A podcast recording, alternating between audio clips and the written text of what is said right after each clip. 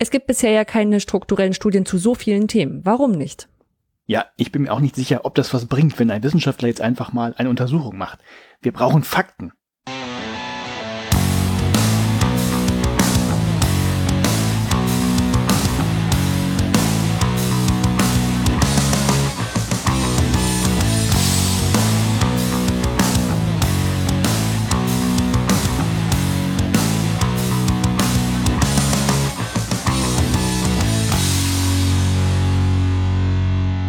Bildung alt entfernen, Folge 31 vom 30. September 2020 direkt aus dem Tal der Ahnungslosen der Bildung. Mit mir heute wieder dabei mein Herbert Reul, Oliver Tacke. Fakten, Fakten, Fakten. Und ich bin die Marietta Slomka der Bildung, Anja Lorenz. Hallo. Hallo in die Runde. Ich fürchte, wir müssen das vielleicht doch erklären, oder? Ja, erstmal, weil es nichts mit Dresden zu tun hat. Ja. Bei Dresden weil Tal der Ahnungslosen, für die Leute, die das nicht zuordnen konnten. Ah ja, genau, richtig. Das, das, das Spiel meinst du. Ja, ja. Äh, nee, damit hat es nichts zu tun. Wer es nicht gesehen hat, es gab ein äh, sehr interessantes Interview im ZDF, wo Marietta Slomka Herbert Reul, den Innenminister von Nordrhein-Westfalen, gefragt hatte, wie sieht das denn aus? Es gibt irgendwie keine strukturelle Studie zum Thema ähm, Racial Polizei, Profiling und Herr Seehofer genau, möchte es ja. auch nicht. Warum eigentlich nicht? Und dann sagt er tatsächlich, wir brauchen also er ist sich nicht sicher, ob das was bringt, wenn, wenn dein Wissenschaftler sich jetzt einfach mal hinsetzt und was macht und man bräuchte Fakten. Das war schon sehr witzig. Und das, das Lustige war dann halt noch die Reaktion, die verlinken, weil die müsst ihr euch angucken. Die verraten wir jetzt nicht. Aber war ja. sehr schön anzusehen. Mit viel Facepalm dazwischen. Ja, ist glaube ich auch durch die, also ich glaube jeder, der so halbwegs im Wissenschaftsbereich oder Wissenschaftskommunikationsbereich arbeitet oder sich da engagiert oder keine Ahnung, ich weiß nicht so richtig. Also ich glaube, man, man kann eigentlich nur wenige Leute aus, ausschließen, die das so gesehen hätten. Das ist so. Hm. Guckt einfach rein, wenn es euch interessiert. Ja. Äh, ansonsten gucken wir einfach mal rein, was wir so für Kommentare bekommen haben. Nämlich unter ui, anderem, was uns immer sehr Schöne freut. Überleitung. Bitte? Mhm. Schöne Überleitung. Ah, jetzt hast du sie mir kaputt gemacht. ich, wir sollten hier nicht den Eindruck von Professionalität aufkommen lassen. Oh ja. Ähm, gewollte Inkompetenz. Ähm, ja, also uns freut das immer besonders, wenn die Autorinnen und Autoren, äh, zu denen wir Paper im Programm haben, äh, uns antworten. Unter anderem war das diesmal Falk Scheidig, der gesagt hat, unsere Vermutung, dass er das vor der Corona-Zeit schon geschrieben hatte, äh, obwohl es passt, äh, hat er bestätigt. Entstanden ist sein Beitrag, also der vom letzten Mal, wo es darum ging, wie sieht denn das so, sieht denn die Diskussion um Präsenz in der Hochschullehre aus? Äh, dass das tatsächlich schon eher entstanden ist, nämlich sogar 2018 und trotzdem passt es halt unglaublich gut. Ja. Gerade jetzt in die Corona-Zeit.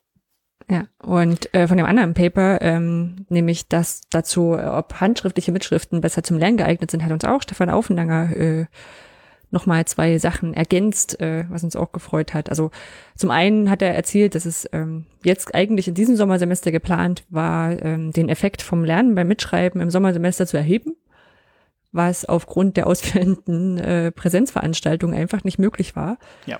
Und dafür haben sie aber jetzt aktuell erfasst, ähm, wie das bei Online-Angeboten ist, wie da mitgeschrieben wird.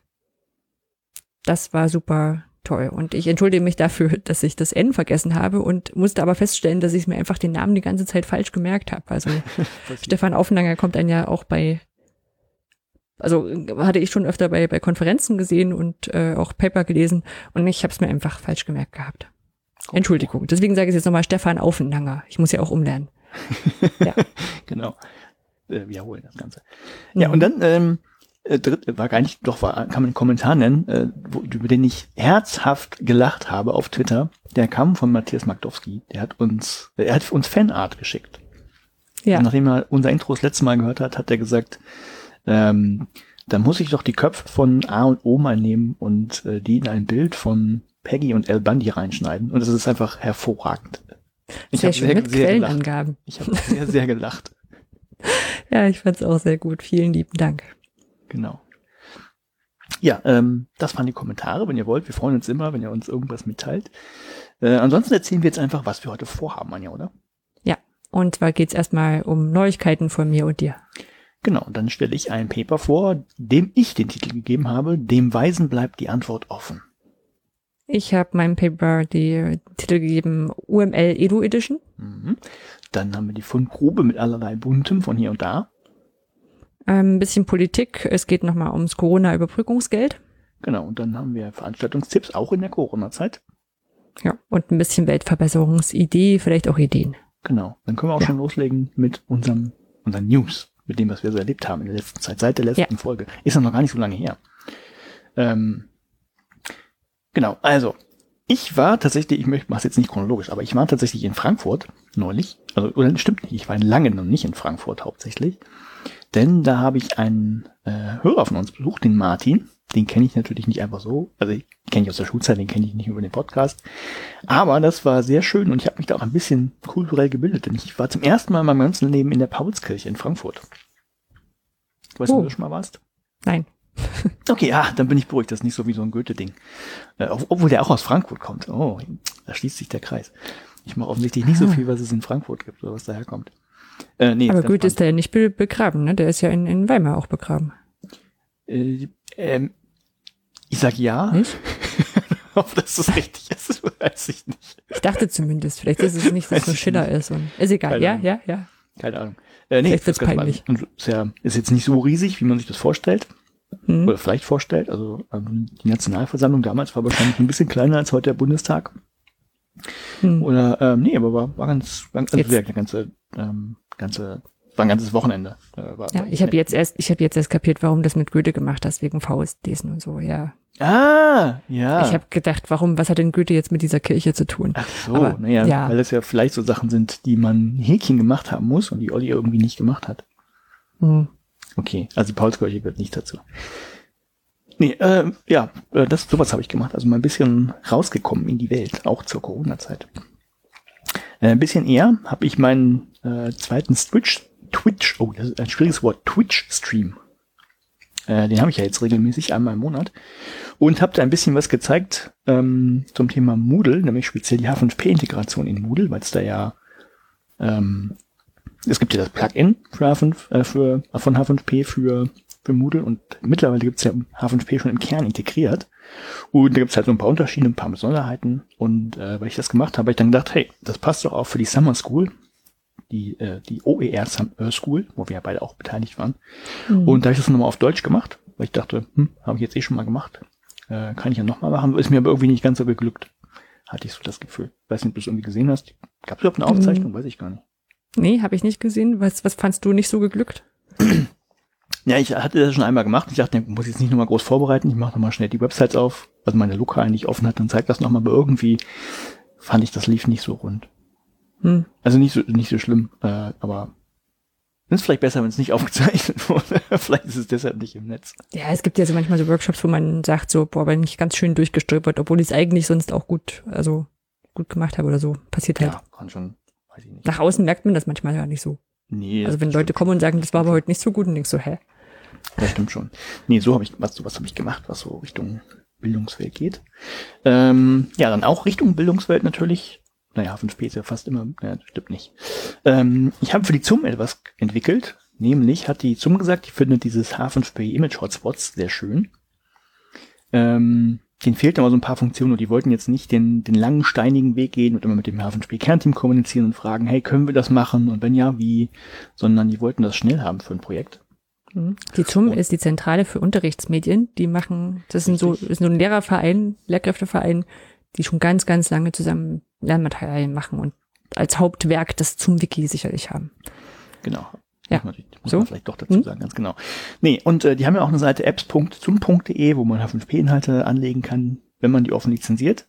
Und da gibt es jetzt halt auch einen, ja, einen Klon von dem normalen Image-Hotspots, der kann dann ein bisschen mehr. Da kann man, wenn man will, zum Beispiel die äh, Größe der, der kleinen Knöpfe ganz genau festlegen, hm. wie man sie haben möchte damit die nicht mitskalieren, wenn die wirklich ganz klein sein sollen. Hat zwar so ein paar Nachteile bei der Barrierefreiheit dann, aber ähm, das geht und man kann eben auch diverse Sachen Mails ein, also nicht nur Bilder, Text und Videos, sondern ähm, ich weiß gar nicht, was jetzt alles dabei war. Lückentexte, Multiple-Choice-Aufgaben und solche Geschichten, die kann man jetzt auch aus so einem Hotspot draufsetzen, wenn man will. Hm. Und ging auch relativ schnell. Also hat jetzt ein, wenn man alles zusammen recht so einen Tag gedauert, also ist jetzt keine, keine Riesensache. Wenn man mal sowas braucht. Damit man mal so ein Gefühl hat, okay, das ist jetzt neu. Wie lange dauert denn sowas? Werde ich auch manchmal gefragt. Also sowas hat jetzt mit allem drum und dran, also mit ähm, bisschen Beratung und so weiter und so fort, einen Tag gedauert. Mhm. Genau, nee, und in der Regel geht's auch weiter. Ich freue mich ganz gerade, ähm, äh, dass ich jetzt von ein paar Unternehmen tatsächlich Aufträge bekommen habe und die sagen auch, ähm, das, was da rausfallen soll, es werden neue Inhaltstypen zu denen ich jetzt wahrscheinlich nicht viel sagen kann, äh, aber die sollen dann Open Source werden. Das heißt, ähm, die haben nichts dagegen, dass die Welt damit nutzen kann. Und ähm, also ich glaube, werden zwei schöne. Der eine bisschen, was weiß ich, spektakulärer als der andere, aber werden schöne runde Sachen. Sehr cool. Ja, finde ich auch.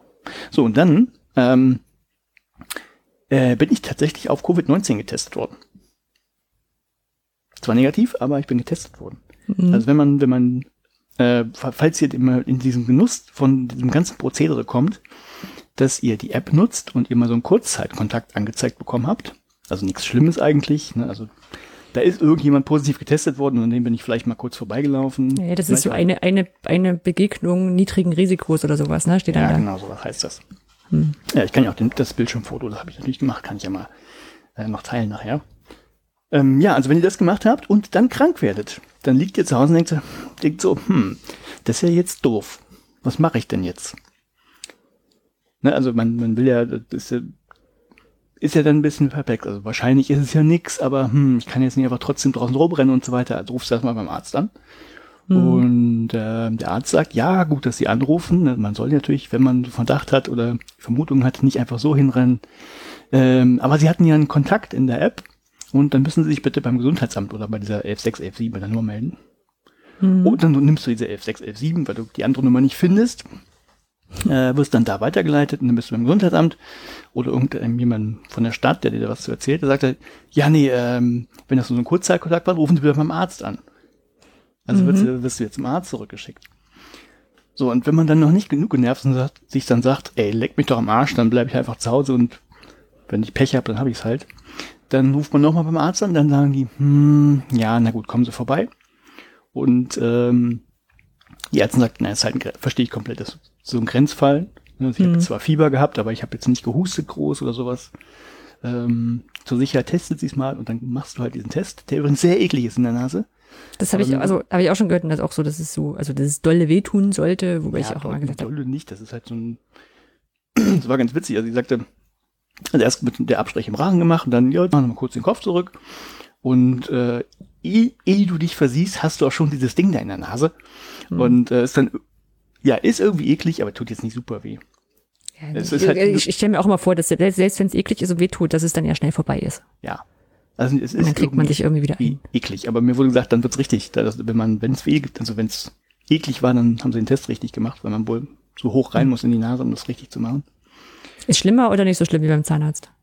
Nee, ist nicht so schlimm. Das ist halt nur, Gut. also überraschend, weil ich glaube, noch niemand hat sich da oben irgendwie in die Nase mal was reingesteckt und man hat so keinen Anhaltspunkt, was kommt denn jetzt auf einen zu? Vermute ich. Ähm, nee, ist dann aber, wie gesagt, ist dann, ist ja dann auch ruckzuck vorbei. Sind dann viel Popler, Popler irgendwie begünstigt da, weil die das so ein bisschen schon kennen bis zur Hälfte oder so? geil. Keine Ahnung, habe ich nicht gefragt. Ich war zu perplex erstmal. Ähm, nee, und dann kriegt man noch so ein Zettelchen, muss natürlich datenschutzkonform sagen, dass es okay ist, dass es über die App und so weiter geht. Und dann kriegt man halt sowas wie eine Nummer und die trägt man dann in die App ein und dann hat man auch tatsächlich am nächsten Morgen dann schon den Hinweis, äh, Test ist durch, aber negativ. Also ich hatte mhm. tatsächlich kein Covid-19.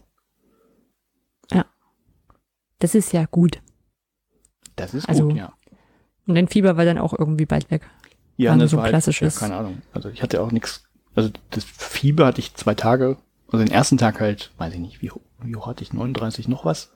Mhm. Zwei, mhm. drei, irgendwie so im Dreh. Also jetzt auch nichts Monstermäßiges und nächsten Tag noch so ein bisschen und dann war es auch schon weg. Also eigentlich hätte man sagen können, ja, bleibst halt zu Hause, ne, aber man weiß es ja nicht. Er weiß ja vorher nicht, das ist. Haben wir ja alle keine Erfahrung groß damit. Nee, genau, das meinte die Ärztin auch. Ähm, mhm. Die meinte, das hat sie wohl häufiger, dass die Leute irgendwie einfach verunsichert sind, wenn die so eine Kurz, selbst wenn es nur so eine Kurzzeit, denkst du, ich war jetzt nicht verunsichert, ich bin ja nicht deshalb zum Arzt gerannt. Wenn ich jetzt nicht krank geworden wäre, mhm. hätte ich gar nichts gemacht und wenn ich den ja, wobei ich Hinweis nicht gehabt hätte, wäre ich wahrscheinlich wirklich einfach drei Tage zu Hause geblieben und gut ist ja, ja. Weil ich das auch ähm, spannend fand oder beziehungsweise ein bisschen, bisschen, eigentlich ein bisschen doof, dass da auch kein, kein Hinweistextgröße dazu war, oder?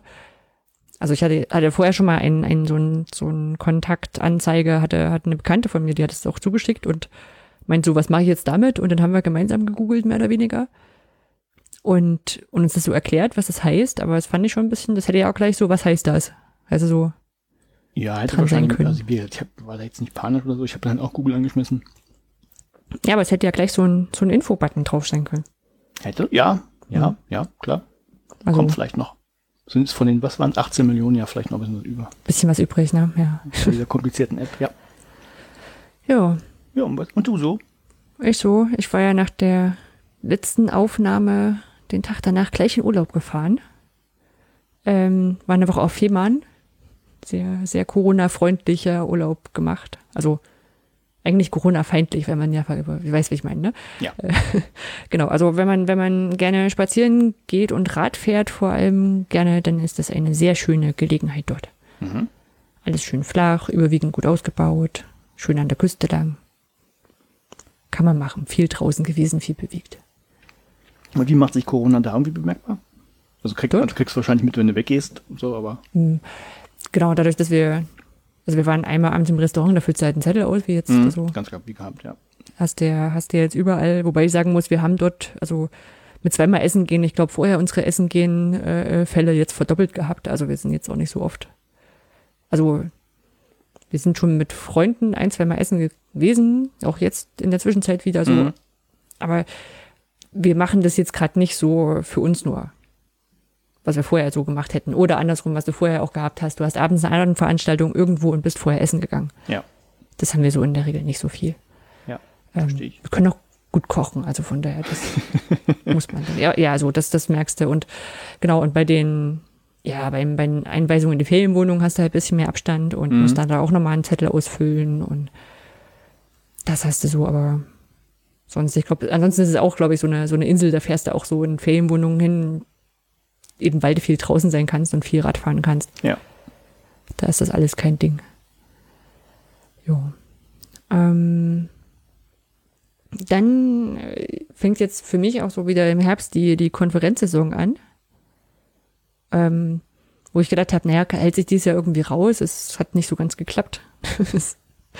ähm, also ich habe, glaube ich, für zwei was eingereicht und muss jetzt, bin jetzt, glaube ich, bei fünf oder so dabei weil ich noch eine Anfrage hatte und von einem von einer Kollegin gefragt hat, ob ich es übernehmen kann und naja, solche Geschichten.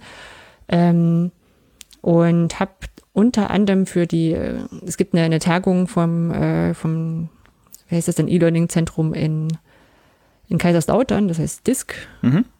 Ähm, weiß nicht mal, wofür die Abkürzung steht. Ähm, ähm, da, die haben eine Konferenz zum Selbstlernen. Ja, und dann mache ich dort einen Workshop zu äh, skalierbaren ähm, so skalierbaren Lernen äh, angeboten. Mhm. Von unserem Projekt PMUX aus und habe dann ein Intro-Video gebaut dafür, ähm, in dem ich kurz erkläre, worum es im Projekt geht und was ich in dem Workshop vorhab. Einfach, weil ich es dann nicht erklären muss, wenn es Workshop im Workshop ist. Also das Projekt ist jetzt, ich sag mal, für den, für den Workshop auch nicht so ganz relevant, sondern da kommen ja bloß die Beispiele her. Und dafür, das habe ich im, im Video kurz erklärt. Und das habe ich hier im, im Homeoffice fix aufgenommen, weil hier im Homeoffice natürlich die bessere Ausstattung ist, wenn ich es alleine aufnehmen möchte. Also ähm, im Büro hätte ich sagen können, hier ähm, Videokollegin, kannst du mich mal bitte aufnehmen, während ja. ich das sage, aber ich muss ganz ehrlich sagen, den Aufwand hätte es jetzt auch nicht gerechtfertigt, meiner Meinung nach. Ja. Das, das kann ich fix selber machen. Und beim Fix selber machen hat man ja das Problem, dass man noch mehr Sachen ausprobieren kann. Ja, wofür war eigentlich diese Taste? Die habe ich noch nie ausprobiert. Genau, ne? Und dann ähm, mich selber mit OBS aufgenommen, ähm, dreimal versprochen, fünfmal aufgenommen. Das ist, das ist überhaupt kein Problem. Das ist ja das, was eigentlich gut ist, wenn ich es zu Hause machen kann. Dass ich einfach so, das so oft das mache, wie ich möchte. Mhm. Ähm, und dann habe ich noch mit Shotcut so ein paar Begriffe eingeblendet und sowas, ne? Also, und da habe ich natürlich ein bisschen, bisschen Zeit verloren, weil ich noch, noch, mir noch eine Sache eingefallen ist, wo es noch besser aussehen könnte. Und naja, das, das passiert dann. Aber dabei habe ich auch äh, noch ein, ein Setting mir überlegt und hinterher auch ausprobiert, äh, was man nehmen könnte. Ähm, wahrscheinlich eher um so Live-Situationen mit so ein bisschen funkigen Präsentationen zu begleiten. Und zwar, ich gucke mal, ob ich es jetzt gut erklären kann. Ähm, du kannst ja bei beim OBS auch so eine Greenscreen-Technik anwenden. Na, du kannst ihm ja sagen, hier bitte, das ist das Kamerabild und davon bitte die Farbe rausschneiden. Mhm. Wenn du ein Greenscreen hast, halt ja. grün. Ja, ich. Und ich habe überlegt, so, oder ich habe das, hab das mal woanders gesehen und dachte, das müsste aber damit auch umsetzbar sein. Ich habe eine Präsentation gemacht und habe die mit äh, einem farbigen Hintergrund hinterlegt mhm. und habe die vor mein Bild gelegt. Uh. Na, dann kannst du ja auf der Präsentation, kannst du Wörter haben, du kannst Bilder haben, du kannst Animationen reinbauen, Sachen, die sich drehen und rumfliegen. Mhm. Und die sind dann aber über dir. Genau. über deinem Und du Gesicht. hast kein Problem mit Beleuchtung. Nee, genau. Und das fand ich, fand ich eigentlich eine, eine coole Idee, wobei ich sagen muss, ähm, für das Intro-Video jetzt hätte es mir nicht so viel gebracht, weil mh, da rede ich lieber, wie mir es einfällt, in die Kamera und mache hinterher die Begriffe drüber, die ich gesagt habe. Na, so, dann muss ich mir, also ich, ich, ich bin niemand, der sich so einen Text vorschreibt und den genau abliest und dann, ich habe dann immer so ein paar Stichpunkte und erzähle das. Ja. Na, das ist mir, ist mir lieber, ist einfach so, äh, weiß ich nicht, ist, mir- ist so mein, mein Ding eher. Und, aber da könnte man es machen, wenn man jetzt einen Vortrag zum Beispiel hält und dann die OBS-Kamera da rein biegt. Dann ist das nur ein, ein, zwei Sekunden Zeitversatz, die auf alle Fälle, die man hinkriegen müsste. Mhm. Also wir haben das schon getestet in Zoom. Ja. Ja. Das nur als, als Idee. Vielleicht packe ich auch mal noch einen Screenshot rein. Ähm, wo man das sieht. Das habe ich auf zwei Monitoren. Auf den einen ist OBS und die Pr- äh, Präsentation, auf dem anderen sieht man es zusammengefügt. Ja. Genau. Genau. Und dann haben wir noch ein paar Praxisworkshops gemacht für die OR-Fachexperten. Ähm, achso, genau. Und dann dieses ganze, diese ganzen Konferenzen, die sich jetzt so ankündigen, haben mir auch nochmal gezeigt, ähm, dass, dass da jetzt gerade so ein paar Übergangszeiten von Konferenzen oder sowas echt fehlen. Na, also ich hab, bin nächste Woche, habe ich, glaube ich, vier Beiträge auf vier Konferenzen, die natürlich im Realen nicht vier Konferenzen sein könnten, weil ich gar nicht auf vier Konferenzen sein könnte. Ja. Sondern das eine ist halt Vormittag, das andere Nachmittag und keine Reisen. Aber es ist halt, es fehlt halt auch sowas durch die wegfallenden Dienstreisen, wie äh, man könnte ja mal an das Programm schauen, was da sonst noch ist. Na, weil das muss man jetzt in der normalen Arbeitszeit mit unterbringen. Ja. Früher war das in, auf der Dienst, also auf, dem, auf dem, in der Bahnfahrt. Und auch die Überlegung, schaut man sich überhaupt andere, ähm, andere, ja, andere, andere Beiträge an? Oder arbeitet man richtig, in Anführungszeichen? Das ist auch nicht, nicht so gut, die, diese, diese Möglichkeiten, stimmt. sich das zu überlegen. Ja. Und deswegen, das ist alles so ein bisschen, bisschen kompliziert am, am digitalen Konferenzhopping. Also der Herbst ist ja da immer ein bisschen anstrengend, so für, für uns Herbst und, und, und Mai ist nochmal so eine Zeit. Aber das kommt mir gerade nochmal so, so rüber. Das, das plant sich auch von alleine voll. Vergisst man noch, noch, noch viel mehr, dass man das Ganze ja noch vorbereiten Termin, muss. Leute. Bitte? Da, da muss man gar nichts selber tun, das plant sich von alleine. Ja. Wir kommen ja noch zu den Terminen, meinte ich. Ja, ja, ja, ja, genau, ja. Ja, was hatten wir noch? Achso, wir hatten, ja genau, wir hatten auch noch so einen Tag der Lehre hier an der Hochschule. Also sowohl die Technische Hochschule Lübeck als auch die Uni Lübeck, die haben das gemeinsam gemacht. Ähm, und da war so ein, ein sehr spannender Vortrag von einem Studenten, der auch, äh, eh- also der auch Tutor ist, ja, also der so ein bisschen beide Seiten kennt, sowohl lehrende als auch lernende Perspektive und hat so Mhm. mal alle Formate, die er so gehabt hat im letzten Semester mal danach einge, eingeordnet, was gut dran ist, was nicht so gut dran ist aus Studentensicht. Ja. Und eine Sache fand ich spannend, ähm, die ich aber auch gleich danach fast demomäßig in anderen äh, Online-Konferenzen erlebt habe, ist das fehlende Feedback. Ja.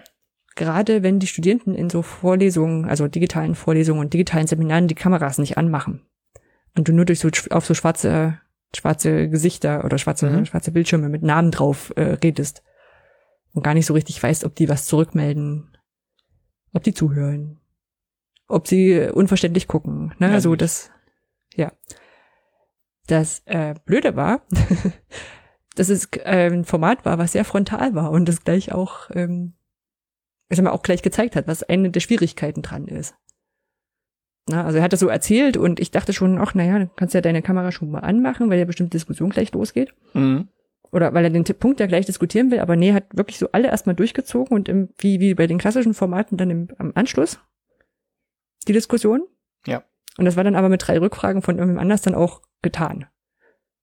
Ja, und dann eigentlich so dieses, ähm, dass die Leute so, also meine Erfahrung so, dass die Leute erstmal ins Reden bringen musst und wenn es einfach der kurze, die kurze gegenseitige Vorstellung ist und sowas, ähm, und das dann mit so einem, ich kann mal hier schnell mein Mikrofon anmachen, sehr viel einfacher ist. Ähm, ja, das war in dem Format auch nicht so richtig gut möglich und war vielleicht gleich eine Demonstration des Ganzen.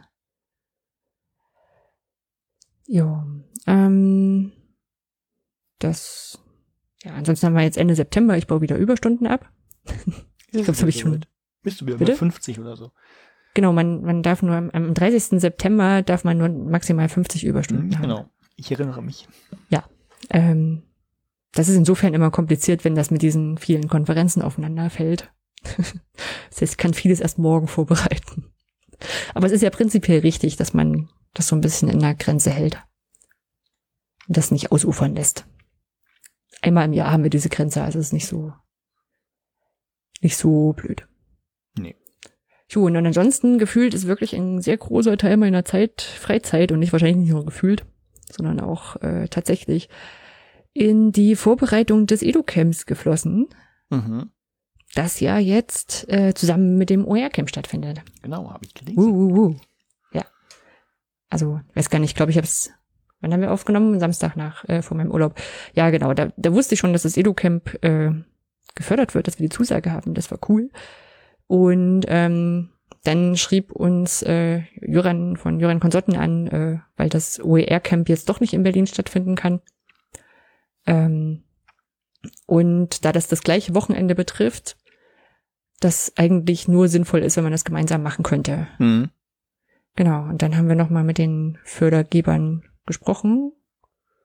Und das sieht dann jetzt alles zuversichtlich aus, sag mal so. Jetzt machen wir es gemeinsam. Was halt, ich sag mal, insofern echt cool ist, weil wir jetzt dadurch, also wir hatten ja eigentlich nur Freitag, Samstag geplant, jetzt äh, können wir das auf den Sonntag ausweiten. Mhm. Da kommt so ein Werkstattformat. Also, wir haben ja, wir haben Samstag ganz normal Barcamp und am, am Sonntag äh, ist die Möglichkeit, so in so leckeren Phasen sich Projekten zu widmen. Und ja, dass wir, also sowieso, glaube ich, auch viele Leute haben, die beides besucht hätten. Ja, ich denke auch. Was in Präsenz nicht gegangen wäre und viele hätten wären traurig gewesen. Aber so haben wir ja glücklicherweise eine Pandemie. Oh Gott, sagt ich, den kann ich so bestehen lassen.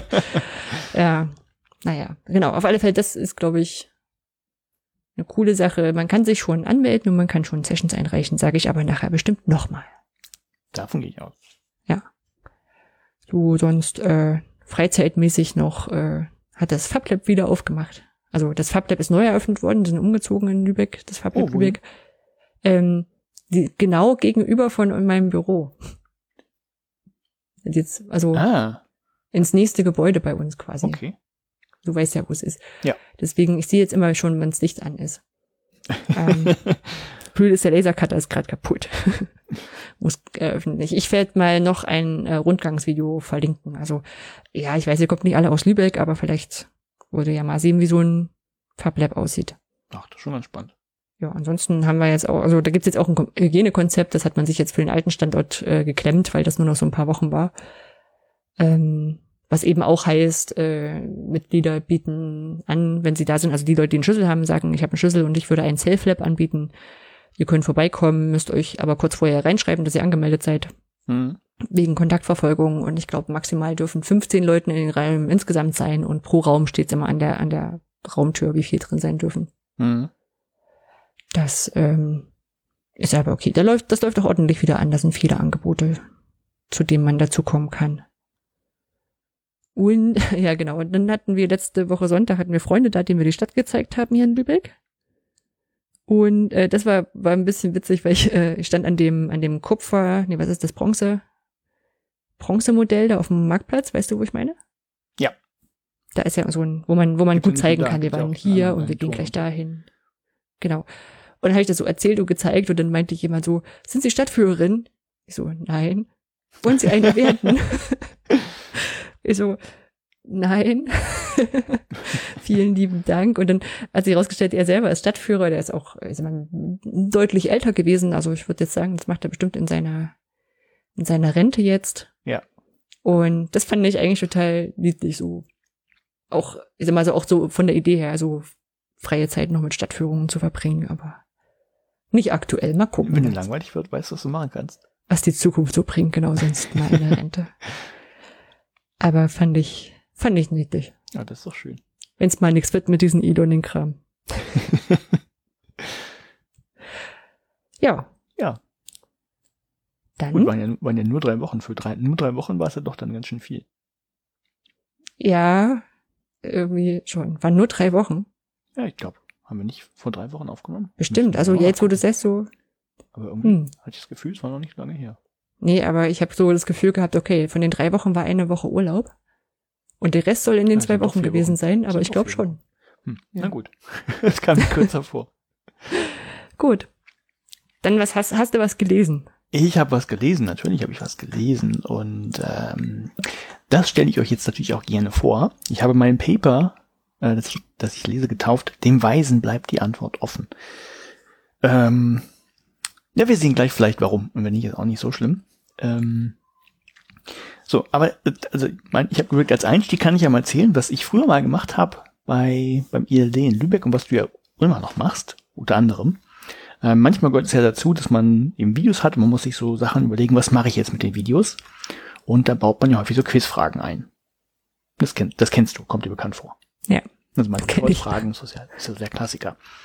Und ähm, wenn man mal so schaut, also die häufigsten Einsatzzwecke sind ja tatsächlich dann so, ähm, naja, ich mache mal kurz so eine Frage, um die Aufmerksamkeit einfach im Video zu behalten. Das ist gar nicht, geht gar nicht mit Inhalt, sondern nur, dass Leute nicht wegknicken.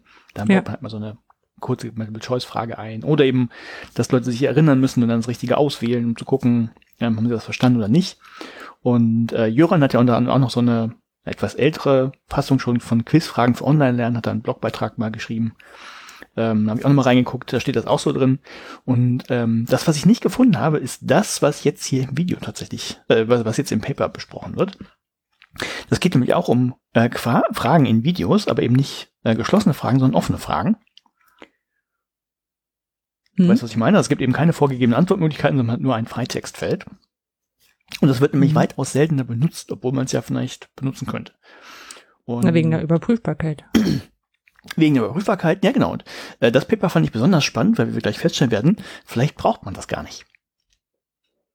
Ich kann die ja erstmal Überprüfbarkeit oder die, die offenen Fragen? Ähm, die über, ja, vielleicht beides. Wir gucken mal rein. Ja. also das Paper heißt Effects on Embedded Questions in Recorded Lectures. Äh, ist von Hans van der Mayen äh, und von, äh, wie heißt die, Lynn Böckmann. Ganz interessant, weil, weil er an der Uni in, in Twente in den Niederlanden sitzt. Er ist der Professor. Mhm. Und äh, Lynn Böckmann sitzt in Deutschland in der lerntherapeutischen Praxis Dülmen in Münster. Oha. Ich habe hab nicht genau geschaut, was sie macht, aber vielleicht hört uns ja, also ich glaube, äh, Hans van der May spricht auch Deutsch, weil ähm, alles, was sie gemacht haben, nachher in, in Deutsch war, in, in der Veranstaltung, äh, in der sie es getestet haben. Äh, vielleicht hört ihr uns zu, denn äh, äh ich habe nicht nachgeguckt, aber vielleicht mich interessiert, was eine lerntherapeutische Praxis macht. Äh, ich hätte jetzt gedacht, das ist sowas, wenn jemand eine Lernschwäche hat, sich mit den Leuten auseinanderzusetzen. Kann sein, das also, ist aber sehr speziell, sich mit diesem Thema zu beschäftigen. Okay. Das nicht drin vorkommt. Hm. Oder begrenzt. Naja, ist egal. Äh, also vielleicht, äh, liebe Hans, liebe Lynn, falls ihr uns zuhört, äh, gebt uns gerne mal eine kurze Rückmeldung dazu.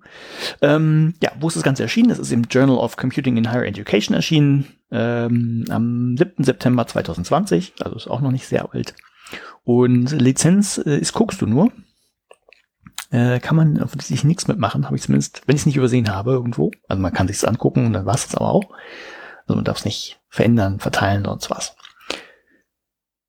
Und also was haben die gemacht? Also es geht um, um offene Fragen in, ähm, in speziell auf Vorlesungsvideos. Also man könnte ja noch offene Fragen auf andere Videos drauflesen. Es geht um wirklich um klassische Vorträge und äh, Fragen, die man da draufsetzen kann. Und sie haben natürlich erstmal so ein bisschen Literaturarbeit geleistet. Also wir haben, die war, fand ich auch sehr schön. Also wirklich mal, okay, ähm, was gibt es denn überhaupt so über ganz allgemein, wenn man Textfragen äh, irgendwo hinzufügt? Also das könnte ja auch, gemacht man ja schon sehr lange, dass man vielleicht irgendeinen Text liest und ein paar Fragen dazu stellt. Und ähm, ganz platt kann man sagen, also immer, ja, Sie haben das dann natürlich immer mit, äh, mit Quellen noch belegt.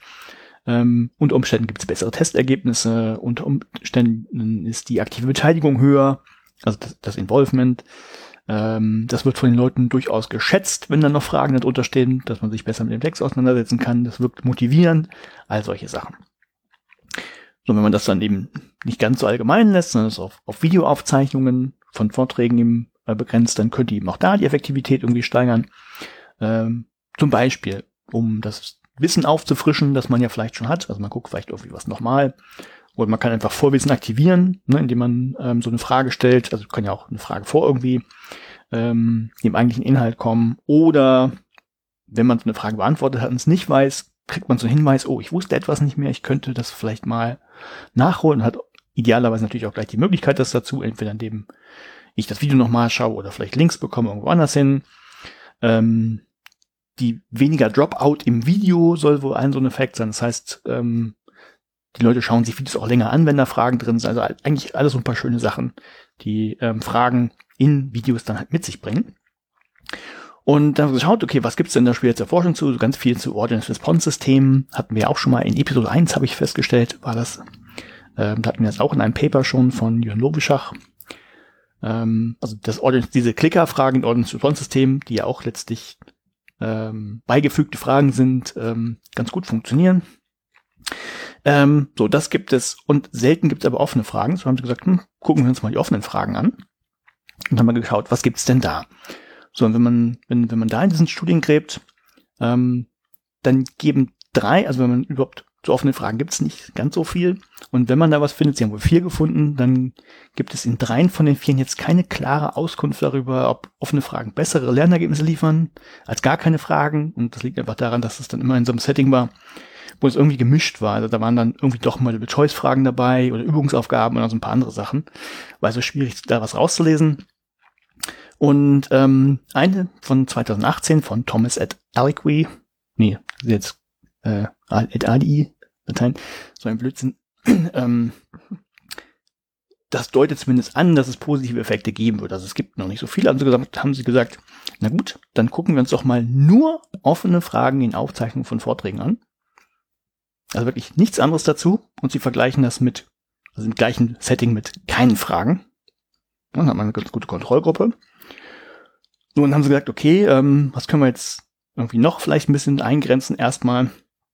Da haben sie gesagt, naja, ähm, Feedback an sich, das ist ja eigentlich auch nicht schlecht für das Lernen.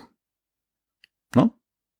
Mhm. Also wenn, wenn ich eine Frage beantworte und ich gleich den Hinweis kriege, war das richtig, war das falsch, kann ja sein. Aber es kann auch dazu führen, dass man eben weniger geistigen Aufwand betreibt, um sich mit dem Inhalt eigentlich zu beschäftigen und eben um selbst auf die Erklärung vielleicht zu kommen, zu einer Antwort.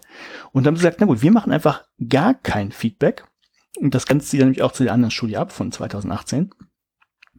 Ähm, also wo, wo es hieß, es könnte positive Effekte geben. Das heißt, sie haben jetzt so ein Setting ähm, Vor Vortragsaufzeichnungen und äh, dann jetzt eben Kontrollgruppen. Eine bekommt offene Fragen zu diesem, zu dem Video und die andere nicht. Und es bekommt aber auch niemand Feedback. Also es kommt dann so eine Frage, sowas wie, äh, überlegen Sie, ob Sie mit dem Vortragenden einer Meinung sind. Ja, das wäre sogar noch von, es kann durchaus, äh, ja, offene Frage ist natürlich wieder interpretationsträchtig. Mhm. Äh, mit offener Frage ist, ist da gemeint, dass es äh, keine Antwortmöglichkeiten gibt. Also keine vorgegebenen, sondern das kann durchaus ja, das auch eine geschlossene Frage sein, die auf was abzielt, aber äh, du musst es schon schreiben. Hat Ach so, sowas überlegen Sie Beispiele für das, was der Dozent gerade gesagt hat. Genau. Das, das, ist ja. nämlich so, mhm. so eine Ebene mhm. tiefer, weil du nicht nur Sachen wiedererkennen musst, die du vielleicht schon wusstest, sondern du musst sie wirklich reproduzieren und vorkramen. Ja. Genau, aber es gibt halt kein Feedback. Es wird dir nicht gesagt, war das richtig, war das falsch. Mhm. So, dann haben sie gesagt, okay, ähm, natürlich so ein bisschen Theorieeinordnung, was gibt's dann dazu? Sie haben gesagt, wir, wir stellen jetzt mal drei große Fragen. Ähm, nämlich so, so, welchen Einfluss hat das Ganze auf die Beteiligung? Also ähm, Beteiligung im Sinne von, habe ich mich mit dem Video auseinandergesetzt? Dann Frage Nummer zwei, so ähm, welchen Einfluss gibt es auf die Technikakzeptanz? Da kennst du wahrscheinlich die ganzen, die äh, ganzen Modelle, die TAMS. Ja. Äh, und gleichzeitig in dem Punkt auch noch Selbstwirksamkeit. Und ähm, welchen Einfluss hat das Ganze auf die Wissensentwicklung? Also hieß das, wobei natürlich natürlich Häkchen wieder nur Testergebnisse gemeint sind. So, also das, das wollten sie rauskriegen. Und dann haben sie sich etwas überlegt. So, wir fangen, fangen mal ganz vorne an. Also Methodik und Vorgehen. Ähm, sie hatten 40 Studierende. Mhm. Ja, ist schon nicht so viel. Mhm. Jetzt hast du zugehört, wir brauchen eine Kontrollgruppe, also mussten sie auch noch unterteilen. Jetzt haben wir zweimal 20. Mhm. Äh, haben sie zufällig aufgeteilt und ähm, ach, vielleicht vorher, es waren in, 10 männlich, 30 weiblich, ne, weil die den ganzen Demografiekram mit drin haben, haben sie zufällig aufgeteilt und da war es wohl tatsächlich zufällig auch so, dass dann auch in den Kontrollgruppen jeweils äh, fünf männliche und 15 weibliche drin saßen, äh, mit demselben Altersschnitt, nämlich ungefähr 22 Jahre. Ähm, ja, nicht ganz der Normalverteilung natürlich entsprechend bei der geringen Anzahl und so kein Wunder. Äh, es haben nachher so ein bisschen Statistik betrieben, um das rauszurechnen, aber das haben sie gemacht. Sie haben gesagt, liebe 40 Studis, äh, wir geben euch einen Creditpunkt und äh, 7,50 Euro, wobei ich mir nicht sicher bin, warum es auch noch 7,50 Euro gab. Ach, wirklich, wirklich 7,50 Euro? Ja. So, wenn, das wir geben euch das, wenn ihr Folgendes tut. Nämlich erstens, ähm, wir sperren euch mit jeweils drei anderen Personen, also aus derselben Gruppe jeweils, also Experimentalgruppe oder Kontrollgruppe, in einen Raum. Ihr bekommt einen Laptop und einen Kopfhörer auf und dürft euch keine Notizen machen.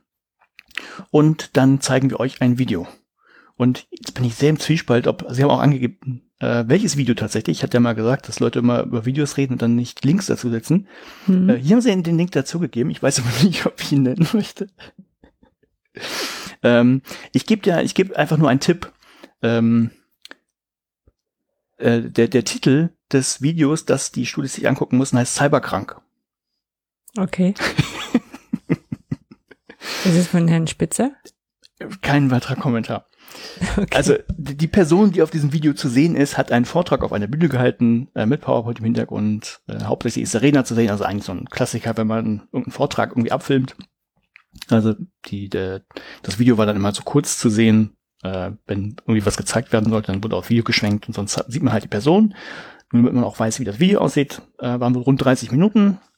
Und ähm, sie haben das dann erstmal in vier Sinnabschnitte eingeteilt. Also weil das halt passte. Das waren dann auch ungefähr immer so ein ich glaube, siebeneinhalb Minuten, also ungefähr immer so ein Viertel. Passte nicht mal ganz. Und dann haben wir gesagt, na gut, dann ähm, kriegen jetzt beide Gruppen, also die Experimentalgruppe wie auch die Kontrollgruppe jeweils diese vier Videos über so, so eine Website, die sie sich auf dem Laptop angucken konnten.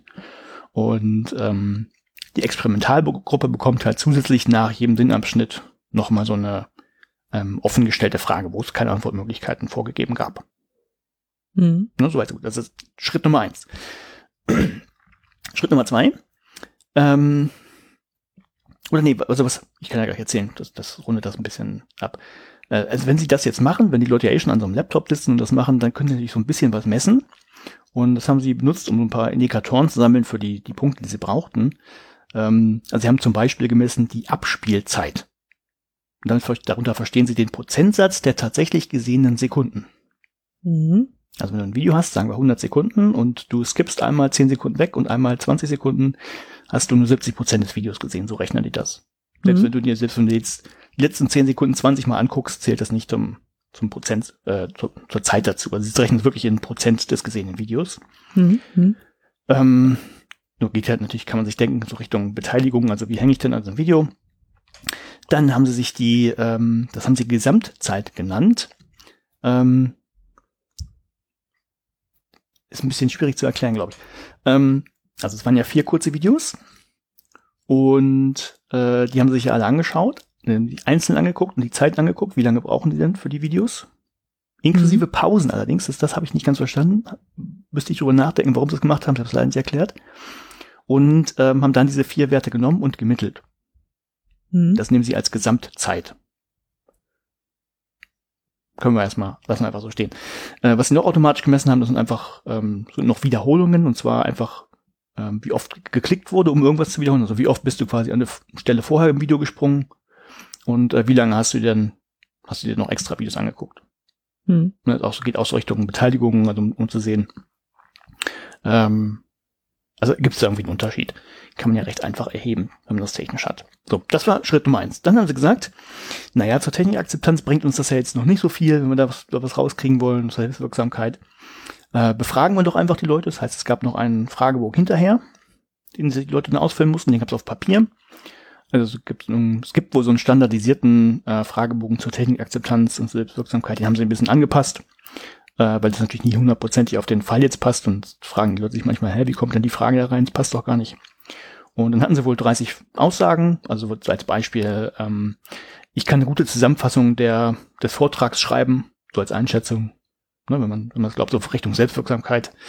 Und äh, dem kann man eben zustimmen oder nicht zustimmen und das auf einer 7er Likert-Skala, also von, ja, wenn ihr das nicht kennt, ähm, habt ihr bestimmt schon mal angekreuzt. Also es gibt so die Mitte, das ist so, ja, ich, ja, ist okay.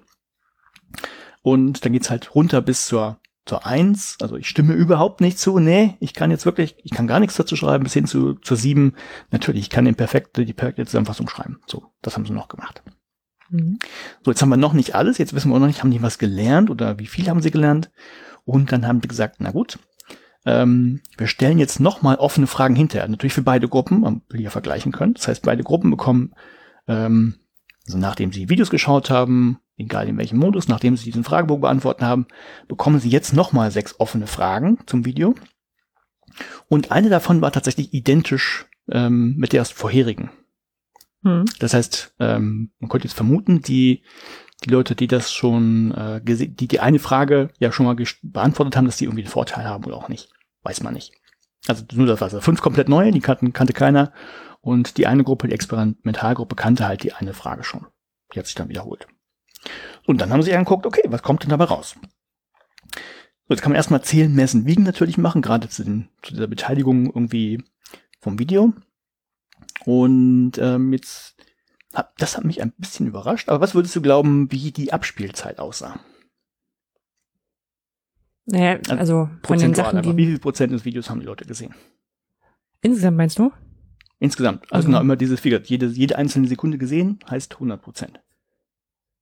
Naja, wenn, müsst, würde jetzt sagen, okay, vorbildlich wäre er alles. Ja, so. genau. Und? Tatsächlich war es wohl so. Das hat mich, das hat mich eigentlich erstaunt. Dass die nicht übersprungen haben, meinst du? Mhm. Was hättest du denn übersprungen? Man weiß ja nicht, was kommt. Und, und wenn es im Storytelling her. Vielleicht liegt das bei mir, aber wenn ich dieser Person zugeguckt hätte, hätte ich dann einigen Stellen einfach. Naja, gut, okay. Weitergekommen. gut, dann du hast ja auch keine 7,50 Euro dafür gekriegt. Ja, ja, okay. Ja, ich habe übrigens äh, die Lösung, weshalb das 7,50 Euro ist, äh, wollte ich bloß vorhin nicht unterbrechen. Ist das, ist das, ähm, das, was ein Hiwi irgendwie pro Stunde kriegt oder so? Nee, die hatten 300 Euro Budget und haben es durch 40 geteilt. Ah, könnte sein, ja. also, ähm, das gibt so eine klappe Zahl. Aber ich muss das natürlich nebenbei noch trotzdem nochmal einen Taschenrechner nachrechnen. Nicht, dass ich also, ja. Okay. Also, ja. Also es, wird genau so ein Gespräch gewesen sein. Also, wir haben ja 300 Euro für, als, äh, für die Teilnahme. Ist ein bisschen albern, wenn die alle 7,50 Euro kriegen. Ach, egal. So wird es gewesen sein. hm? Kann schon sein. Okay, vielleicht war es so also im Prinzip, also angesehen haben sie sich wohl alles. Also das, das ist das Problem, ist irgendwie so eine Nullaussage, wenn man kein, keine Unterscheidung irgendwie treffen kann. Ähm, es gab dann, aber sagen wir einfach mal so, man, man, kann hier sowieso nicht so viel unterscheiden bei diesen ganzen Sachen. Also wenn man sich diese, diese zweite anguckt, diese Gesamtzeit, wo über alle Videos mal gemittelt wurde, beziehungsweise der Median gebildet wurde, ähm, da haben die von diesen 28 Minuten irgendwas, die das Video halt lang ist, irgendwie, ähm, also die Experimentalgruppe mit den offenen Fragen hinten dran, hat ähm, im Mittel 26 Minuten geguckt. Mhm. Nee, jetzt wird, ähm, ja, also wie, wie man es denkt, nicht so irgendwie in Prozent gerechnet. Und die anderen 24 Minuten 18 Sekunden, also ein bisschen, bisschen weniger. Aber ähm, ja. So, dann bei den Wiederholungen ähm, ist jetzt auch der Median, ich weiß jetzt leider keine absoluten Zahlen und äh, da ich glaube, ich, war ich auch jetzt der Fehlerbalk nicht angegeben, aber jetzt, wenn man sich diese Klicks ähm, also Wiederholungsklicks anguckt, also wie oft hat eine Person in der Experimentalgruppe, die ja diese offenen Fragen hatte, noch, ist sie nochmal zurückgesprungen, waren das 1,83 Mal, also hat sich irgendwie nochmal was angeschaut. Hm. Und im Median hat das von den anderen niemand. Also ne, deshalb ich, werden ein paar irgendwie dabei gewesen sein, die vielleicht auch nochmal sich was angeguckt haben, aber nicht so viele. Also aber 1,83 Mal. Das ist ja fast doppelt so viel, ne? Im, ja, im Median, ne? Also, also du hast dir Video angeguckt und also wie gesagt, im Median ist, haben Leute 1,83 Mal ähm, sich, sich nochmal eine Stelle, also geklickt auf eine Stelle vor im Video. Jetzt kannst du dich versuchen, bei den 20 Leuten noch rauszugucken, wie viel waren es denn jetzt wirklich, wenn du den Median hast. Ja, ja, klar, aber, aber wie gesagt, so, so 1,8 heißt ja, du hast das Video fast zweimal gesehen. Nee, nicht das ganze Video, du bist nur, nee, achso, du bist, achso, nee, nee, nee, wirklich zwei, ja, nicht prozentual mal gesehen, sondern. Genau, genau, genau. Das heißt, sie haben fast zweimal zurückgeklickt. So, genau. Also, also an, an zwei Stellen haben sie gesagt. Genau, okay. wobei das nichts aussagt, wie viel sie sich denn angeguckt haben. Das macht ja das nächste, das, das was sie da zusätzlich erhoben Gut. haben. Das okay. war die Dauer der Wiederholung. Und im Median, also wenn man sich das anguckt, war das nicht so viel, hat die, ähm, also ist jetzt auch wenig überraschend, die ähm, Kontrollgruppe hat natürlich null Wiederholungssekunden auch im Median gehabt, weil wenn im Median null Leute zurückgeklickt haben, oder nullmal zurückgeklickt wurden, kann man sich nicht so viel angeguckt haben. Mhm. Und äh, wenn man sich das jetzt anguckt, wie lange das war, waren 10,7 Sekunden. Okay. Ne? Also jetzt auch nicht so ähm, monstermäßig viel. Ne? Also nicht irgendwie doppelt so das ganze Video zweimal oder sowas. Ja, das, das, das fand ich, hätte ich auf hier gefunden, ja. Nee, genau. Mhm. So, also, ähm, das kam da raus. Ähm, wie gesagt, das sind nur die reinen Zahlenwerte. Diskussionsteil kommt natürlich immer am Ende noch. Ähm, so, dann dieser zweite große Block mit dem Fragebogen, so, wo diese, dieser Frage nachgegangen wurde, welchen Einfluss gibt es auf das, oder die Technikakzeptanz und die Selbstwirksamkeit. Ne, das waren diese, zur Erinnerung, ähm, Likert skalierter Fragebogen mit äh, sieben Ausprägungsstufen. Und angegeben, was ich jetzt vorlese, sind immer die Mittelwerte. Und ähm, ja, Standardabweichung steht auch dabei in dem Fall. Also einfach so, ich, ich kürze das Ganze ein bisschen ab. Das, das macht es nämlich hier so ein bisschen schneller. Also wenn du diese beiden Gruppen vergleichst, Experimentalgruppe und Kontrollgruppe, ne, dann hast du immer sowas wie ähm, ähm, im Median so 5,5. Bei mhm. allen, bei allen Sachen. So bei Selbstwirksamkeit, bei Nützlichkeit des Ganzen, bei, wie heißt das, Ease of Use, bei der, also wie einfach ist das zu nutzen und der Zufriedenheit, also alles, was Richtung Technikakzeptanz geht, ähm, immer so bei 5,5. Aber in beiden Gruppen. Also es gibt kaum Unterschiede. Mhm.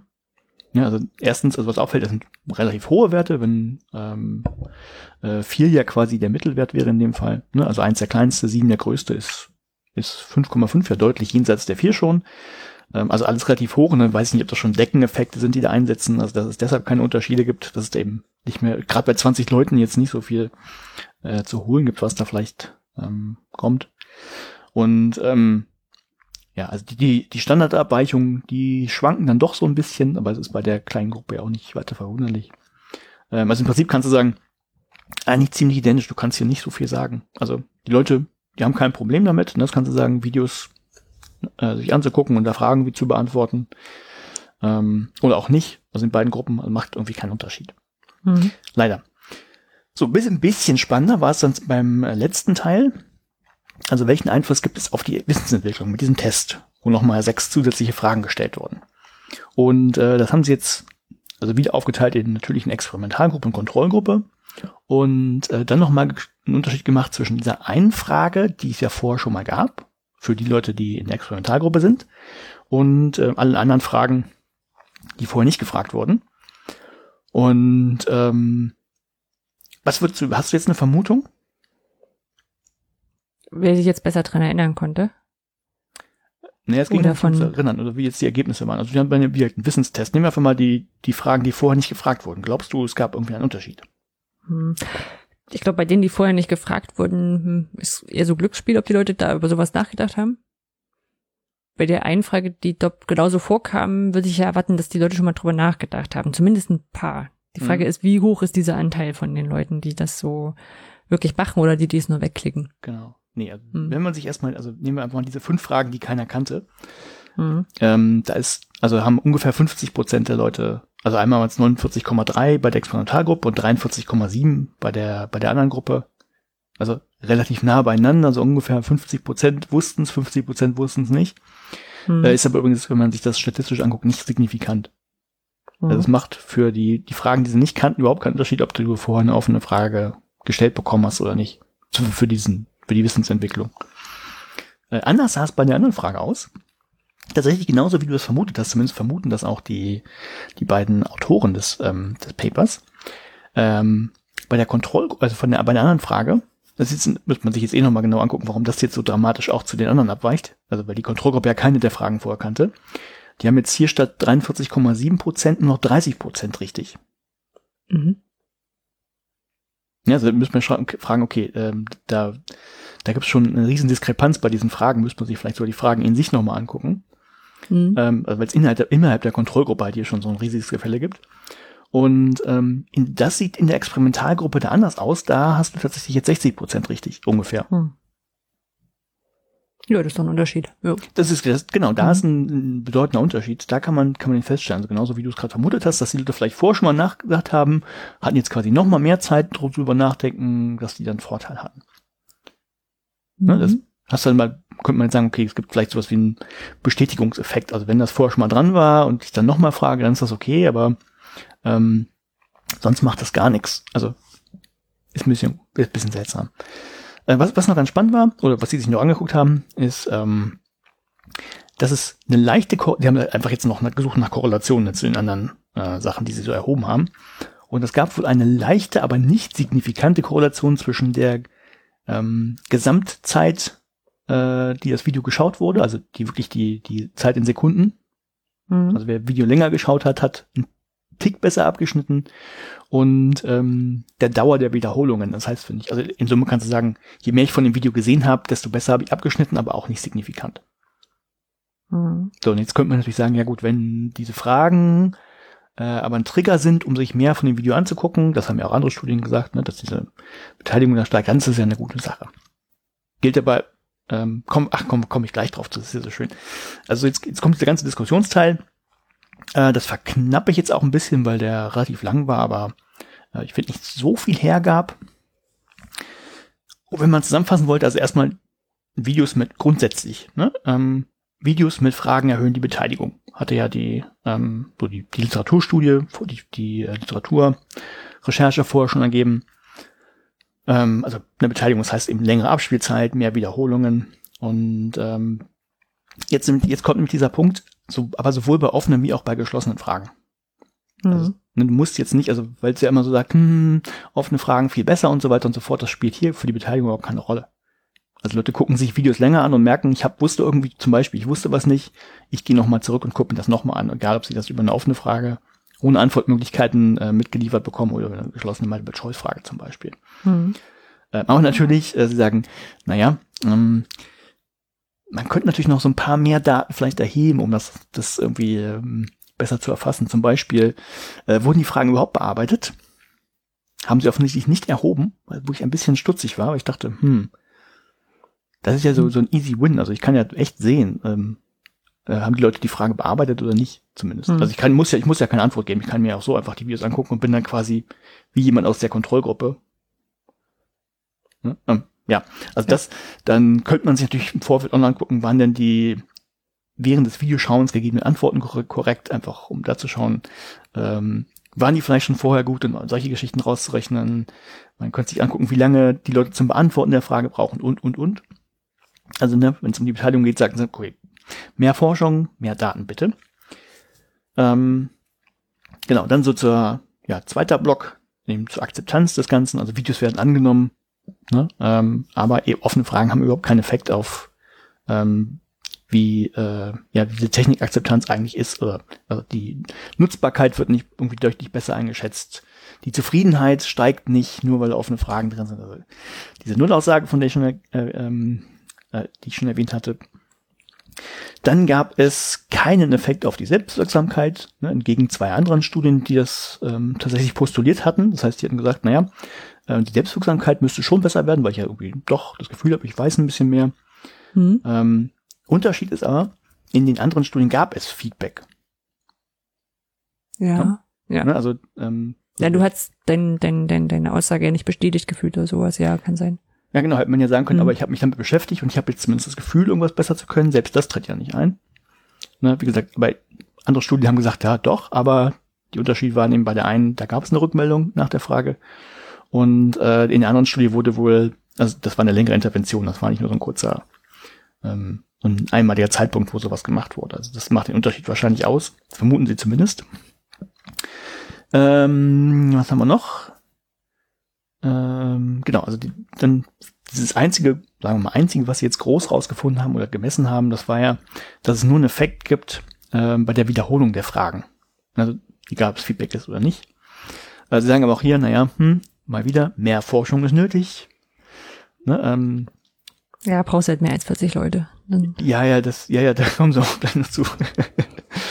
äh, das, man, was man, was ganz spannend wäre, sich anzugucken, also weil ihre Idee war ja, war, wir lassen jetzt die Rückmeldung weg, äh, die man sofort bekommt, weil das ja auch dazu führen kann, dass die Leute eben weniger Mühe geben. Sie bekommen ja gleich die Antwort, warum soll ich jetzt selber nachdenken? Ne, das ist ja das eine, mhm. aber offensichtlich gibt's ja diesen ähm, doch gewollten Effekt der Selbstwirksamkeitserwartung. Ähm, mhm. gesagt, man kann das vielleicht mit verzögertem Feedback machen. Mhm. Also man lässt die Leute wirklich erst nachdenken, ne, gibt ihnen ähm, also Raum zum Nachdenken und dann ein bisschen später verzögert eben dann doch ein Feedback. Das ist das wahrscheinlich. Oder am, genau, am Ende vielleicht nochmal so. Ja, genau. Also wie die Verzögerung aussieht, ist jetzt Fragen. Ne, genau, könnte aber zum Beispiel sein, ich beantworte erstmal alle Fragen. Und erst wenn ich das gemacht habe, bekomme ich am Ende des, des ganzen Videoblocks oder der Videos hintereinander, bekomme ich dann die Rückmeldung und sowas, ne? Genau. Mhm. Wobei dann wahrscheinlich einfach sagen, ja, aber Rückmeldung muss doch sofort erfolgen und so weiter und so fort. Bin ich jetzt kein Experte für. Aber das sagen sie, mhm. das sollte man sich vielleicht mal angucken. Und ähm, ja, also sonst hatten sie dann auch keinen Effekt und da betonen sie einfach nochmal, und das ist dann ihre Schlussfolgerung, naja, äh, Videokonsum heißt eben nicht gleich, äh, dass die Inhalte auch verarbeitet werden. Und das hatten wir auch schon mal. Das, oh ja, wann hatten wir das schon mal? Ne, wir hatten doch dieses, wenn du Videos guckst, dass du viel stärker den Eindruck hast, dass du es gelernt hast, obwohl du es doch nicht so richtig kannst. Ähm, das hast du vorgestellt. Das gleiche ist, aber ja genau, ich erinnere mich. Mhm. Müssen wir vielleicht nochmal raussuchen. Ja. Ja, das ist natürlich noch ein leichter Schlenk. Ja, aber gut, passt, passt vielleicht auch, genau. Ja, und dann sagen sie auch, ne, ne mehr Forschung ist nötig. Also ist in der Diskussion kommt das sehr häufig durch. Und äh, auf mhm. die Schwachpunkte gehen sie natürlich auch nochmal ein. Also natürlich nicht nur die Zahl von ähm, 40 Leuten oder 20 Leuten in so einer Gruppe, sondern ähm, einfach auch noch nicht erhobene Daten. Also ähm, man kann sich, also speziell gehen sie darauf ein, dass sie ja diese, diese Videos segmentiert haben. Mhm. Also der, die haben ja die Videos zu einem bestimmten Zeitpunkt gestellt. Und ob ja. das jetzt der, das, sie, das, das müsste man sich wirklich auch nochmal angucken. Ähm, ob denn, also du hast ja halt diese kurzen Block und danach kommt eine Frage zu diesem Block und dann kommt wieder ein kurzer Block und dann kommt wieder die Frage zu dem Block, ob das denn auch das Sinnvollste ist. Mhm. Und ob es nicht ähm, sinnvoller sein kann, die Fragen an der anderen Stelle zu stellen, eben ob das nur alle am Ende sind oder wild durcheinander oder wie auch immer, kann, muss man sich überlegen, aber das, das fühlen sie halt selber auch noch auf. Ja, und das war's auch schon. Also das ist jetzt nicht ähm, so viel rausgekommen, aber ähm, äh, muss ja manchmal auch nicht sein. Also manchmal kriegt man ja auch, okay, äh, wir haben jetzt was gemacht und wir stellen jetzt irgendwie eigentlich keinen großen Effekt fest. Das ist ja auch schon eine Erkenntnis. Hm. Ja, nee, nee, das auf alle Fälle. Also das, dass man zumindest auch andersrum, dass man sagen könnte, okay, lohnt jetzt da was Größeres nochmal zu gucken. Und wenn ja, in welche Richtung? Genau, ne, also nur, falls Leute jetzt überlegen, es, es gibt ja auch in, in Softwareprodukten diese Möglichkeit, Videos mit offenen Fragen äh, zu stellen. Ähm, hm. Ja, kann man offensichtlich machen, aber hängt vielleicht von dem Effekt ab, den man haben will. Also man kann ihn jetzt auch mit, mit klassischen Multiple-Choice-Fragen zum Beispiel erreichen. Hm. Ne, wenn dann ist eben das mit dem Feedback vielleicht doch spannend, sich das anzugucken. Ja. Ja, ich könnte mir auch vorstellen, dass man so das Gefühl hat, ich will dann auch meine Antwort loswerden irgendwo. Also richtig ja, wo. Also könnte sein, so. könnten, hätte das irgendwo auftauchen müssen können. Hm. In der Selbstwirksamkeit? Nee, wahrscheinlich auch nicht, weiß ich ja nicht. Hm. In der Nützlichkeit vielleicht. Hm. Ah ja. Naja, nee, also das war mein Paper. Ja, ähm, ich habe es, ähm, habe es ja dem Weisen bleibt die Antwort offen äh, betitelt. Weißt du warum? Hm. Nee. Also weil die Antwort, weil es offene Fragen waren mit offenen Antworten, aber das nicht, nicht vom Weisen, nee. Nee, also ich habe tatsächlich nur ähm, Aphorismen.de angeworfen mit dem Begriff offen und mal geguckt, was so ah. halbwegs passt. Mir ist wirklich nichts eingefallen diesmal. Schön. Vielleicht machen wir das einfach immer. Habe ich das auch mal entzaubert. Sehr schön. Machen wir, machen wir mal jetzt. Titel, die überhaupt nicht dazu passen. Gar nicht im Moment, naja. Naja. Das, so. Man kann da bestimmt auch was Schönes reininterpretieren, wenn man möchte. Ja, ganz schön. Ja. So, aber jetzt bin ich gespannt. UML Edu Edition. Genau, UML Edu Edition. Ähm, ich, äh, ja, war auch nicht ist so super UML, kreativ. was ich denke, dass UML ist. Ja. Okay. Ich war nicht so kreativ beim Titel. Ähm, ich erkläre noch gleich, was UML ist. Ähm, sondern fangen wir im Einstieg an eine Frage an dich an. Wie planst du denn ein Lernangebot? Also stell dir vor, du hättest H5P ist vielleicht jetzt kein gutes Beispiel, weil du H5P-Workshops schon ganz oft gemacht hast. Aber angenommen, du hättest ein, ein anderes Tool, wozu du noch keinen Workshop ge gegeben hättest oder ein anderes Thema. Und du müsstest dir zum ersten Mal einen, keine Ahnung, 90 Minuten Workshop ja, oder einen ich, drei, drei Sitzungsworkshop. Sehr detailliert vielleicht sogar erzählen. Also Bitte? normalerweise fange ich dann mhm. an, mir erstmal ja? ähm, Mindmap-artig Stichpunkte zu sammeln, einfach um so ein Thema selber zu erfassen, weil ich dann, also ich kriege ja irgendwie so ein grob so ein Thema, weiß, was da drin sein soll, und dann überlege ich erstmal, was kann denn da potenziell alles überhaupt erstmal rein und mal mir da so eine Mindmap. Mhm. Dann überlege ich, was glaube ich denn, was äh, inhaltlich wahrscheinlich sinnvoll sein könnte. Mhm. Und dann fange ich an, tatsächlich ähm, sehr klassisch, wie man das machen soll, mit so einer Tabelle zu arbeiten, wo ich verschiedene Spalten habe. Mhm. Ähm, nämlich die erste Spalte ist so, was ist überhaupt das Ziel? Ne? Es geht ja nicht um nur den Inhalt, sondern ich weiß ja so grob kompetenzartig, äh, was die Leute nachher können sollen oder erlebt haben sollen und so weiter und so fort. Das heißt, ich habe eine, eine Zielspalte. Da trage ich dann äh, erstmal meine, meine Ziele ein, die ich so habe. Ähm, dann habe ich eine Spalte für den Inhalt, klar, weil mhm. der ja auch irgendwie dazugehört. Ne? Dann mache ich dann die Notizen, okay, was sollte da möglichst drin vorkommen. Dann habe ich natürlich eine Spalte für den äh, Zeitbedarf, den ich nachher brauche, und ich habe eine Spalte für die Methodik und ich habe sogar noch eine Extraspalte ähm, für das TZI-Modell. Aber nicht, dass ich jetzt auch noch erklären muss, wird es ein bisschen äh, ausführlich, vielleicht vereinfacht. Ähm, ist immer ganz gut in so einem Workshop, wenn man halt mit Menschen zusammenarbeitet, so möglichst alles abzudecken, was man äh, abdecken will. Das sind nämlich einmal die Individuen, also so ein Ich, ne, ist was für mich dabei, was jetzt so am einfachsten wäre, äh, jeder bekommt mal Zeit für, für sich ganz allein über Sachen nachzudenken. Ne, mhm. Ne, so was Reflexives, um sich selber irgendwo einzusortieren oder solche Sachen. Dann äh, versuche ich natürlich was mit, mit Interaktion drin zu haben, also wo es dann eher so oft um die Beziehungsebene geht. Also klassisches Kennenlernen ist ja, da ist der Fokus ja meistens nicht unbedingt der Inhalt, wenn man mal ganz ja. ehrlich ist, ne, sondern also ja, ich komme von Abteilung sowieso, ne, das, das interessiert gar nicht, sondern dass die Leute untereinander irgendwie warm werden. Ne? Mhm. Das ist dem, die Interaktion. Und klar, es gibt auch noch ganz klar den, ähm, ja, den Inhalt, den man irgendwie ähm, beackern muss. Da geht es dann wirklich um, um, um die Sache an sich. So, mhm. also das habe ich auch noch. So, und dann versuche ich diese Spalten zu füllen. Ähm, natürlich irgendwie muss ich, ja, also der, die Zeitspalte, die gibt's noch nicht, habe ich dir gerade gesagt. Ja, also also genau, eine Zeitspalte, weil typischerweise in so 90 bis 120 Minuten Blöcken irgendwie eingeteilt werden muss. So, und dann versuche ich, ähm, das rund zu bekommen, dass ich eben mein Ziel habe. Ne? Dann überlege ich, okay, welche Methodik passt denn wohl dazu, um gleichzeitig diesen Inhalt, der da drin ist, rüberzubringen. Und ähm, mit der Methodik ergibt sich ja dann ganz häufig so, was ist denn jetzt überhaupt der Fokus für, für diesen TZI-Block? Also ist das der Inhalt, ist das die Interaktion, sind das die Individuen? Und ähm, so füllt sich nach und nach die Tabelle und dann schiebe ich häufig hin und her, kürze, verlängere oder sehe zum Beispiel, oh, ich habe jetzt aber doch immer nur den Inhalt beackert, vielleicht sollte ich noch ein bisschen Interaktion irgendwie reinbauen. Ähm, da gibt es natürlich so ein paar Gesetzmäßigkeiten, die man idealerweise drin hat, eben, dass man sowas wie Wiederholungsphasen drin hat, das ist so eine Sicherungsphase irgendwie am Ende von einem Block und so eine Einstiegsphase und all solche Geschichten halt. So äh, entsteht bei mir normalerweise ein Workshop, den ich noch nie gemacht habe. Und der mhm. wird nach, das, jetzt kommt das, das Schöne, ähm, du hast dann halt Hilfestellung, wenn du ihn nochmal machst. Also es ist sehr viel Aufwand erstmal, klar, aber wenn du ihn mhm. häufiger machst, ähm, weißt du nachher hinter noch, okay, das ist schief gegangen, dann kann man nochmal nachgucken, ja, warum denn eigentlich? Und dann stellst du fest, ah, guck mal, hm, äh, was weiß ich, irgendwie die Methode passte da irgendwie gar nicht in den Block von den anderen oder, oder, oder. Ja. Das hilft dann alles und dann, ja, wird, wird die Tabelle im Prinzip nochmal angepasst. Wenn ihr wollt, äh, es gibt auch im Netz noch diverse Tabellen von mir von früher, von Sachen, wo ich das alles offen gemacht habe. Also dann kann man sich das genau angucken, wie ich das mache. Ich wollte gerade sagen, kannst ja, ja bestimmt mal eine verlinken. Ja. ja. So mache ich das. Mhm. Ist nicht gar nicht über, so. Nicht über eine Unified Modeling Language. genau, nicht, nicht äh, gar nicht so viel anders, äh, als ich das mache. Also die ZIM-Tabelle, der ist jetzt halt äh, Ziele, äh, Inhalte, Methode, ne? Ist ja so ein ah, klassisches okay. Ding. Ja, das weiß ich gar nicht, was die Namen hat, aber ja.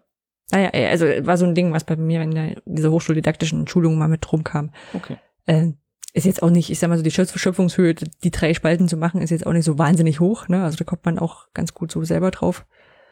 Aber es ist tatsächlich, also je nachdem, wie komplex so ein Lernangebot ist, ähm, kommt man auf sowas, solche, solche Sachen zurück. Ne? Also gerade wenn man es nicht alleine macht, sondern mit anderen zusammen, weil man das sowieso. Hat, genau. Wenn man irgendwas braucht, um, um drüber reden zu können. Und ähm, auch, ich sag mal so, alles bis 90, äh, 60 oder 90 äh, Minuten kriegt man, glaube ich, auch so mit äh, mal eine, mal eine intuitive Liste basteln und ein paar Zeiten davor kritzeln. Ne? Das, ja, das, das geht genau. Aber wenn es größer wird, auch gerade wenn es zwei Tage sind, mein, mein Rekord ist, glaube ich, vier Tage oder waren hm. sogar fünf Tage, da kommt man ohne so ein Ding nicht mehr klar. Genau, genau. Also auch wo du, wo du auch solche einfach solche, solche, ich sag mal, Convenience-Sachen wie Pausen drin planen musst. Ja, klar, Pausen. Also, weil das, ja. ähm, weil Leute irgendwie essen und aufs Klo müssen und mal rauchen oder sowas. Ja. Genau, und ähm, diese didaktische Designprozess, ähm, das, ähm, da reden Leute ja schon relativ lange drüber, dass man das auch mal unterstützen könnte. Mhm. Und ähm, solche, solche Designentwürfe zu unterstützen im, im Softwareentwicklungsbereich macht man halt mit UML, also Unified Modeling Language, also eine, eine Modellsprache, die sich irgendwann mal, irgendwann mal vereinheitlicht wurde. Ähm, wenn man das so kennt, das sind so, so Vierecke und Kreise und, und, und Pfeile und sowas. Und Figuren. Bitte? Und Figuren. Und Figuren, genau. Also ähm, und so, ich sag mal, so ein, so ein andere Bild. Sachen. Ja. ja, da kann man sich richtig reinnörden, das Zeug. ähm, und äh, so, es gibt einfach so, so, so äh, Konventionen, wie man was abbildet ähm, und aufmalt, damit es der andere auch versteht. Und zwar, wo es nicht darum geht, äh, wie ist mein Programm jetzt programmiert, sondern welche prinzipiellen Prinzipien stehen dahinter. Also ja, da kommt dann die Programmierung am Ende auch, äh, steht da dahinter, aber es geht eher so um das, die großen Zusammenhänge. Ja, also das macht man mit UML. Und ähm, das Paper, was ich gelesen habe, war kurz, aber schön, würde in einem äh, Podcast jetzt sagen, ähm, ist herausgegeben, äh, ist geschrieben worden von Claude Müller, Christian Rapp, Jennifer Erlemann, Jakob Ott, Andrea Reichmuth und Daniel Steingruber. Äh, sechs Leute für ein kurzes Paper erklärt sich auch gleich. Also ich erkläre auch gleich, warum ich gedacht habe, man kann da noch mal ein paar andere Sachen aus der Wissenschaftswelt dran erklären. Äh, es heißt MyScripting, Entwicklung eines digitalen Educational Design Assistenten. Ähm, erschien in Seamless Learning, lebenslanges durchgängiges Lernen ermöglichen, herausgegeben von Claude Müller-Werder und äh, Jennifer Erlemann. Also, ja, das sind auch übrigens auch zwei der Autoren, da ich oben bestimmt einen vergessen, den Namen. Ähm, ist der GMW-Tagungsband 2020. Also mhm. die Gesellschaft für Medien in der Wissenschaft, die hatten ja auch eine ja. Tagung gemacht und ähm, da habe ich einfach mal reingeschaut und habe mir ein Paper rausgesucht. Erschienen wie immer bei diesen Tagungsringen. Äh, war, war meins letztes Mal auch aus dem Band? Ich glaube ja. Bitte? Ich glaube meins war ja auch aus dem mein Paper. Das, das. das kann sein, ja. Ja.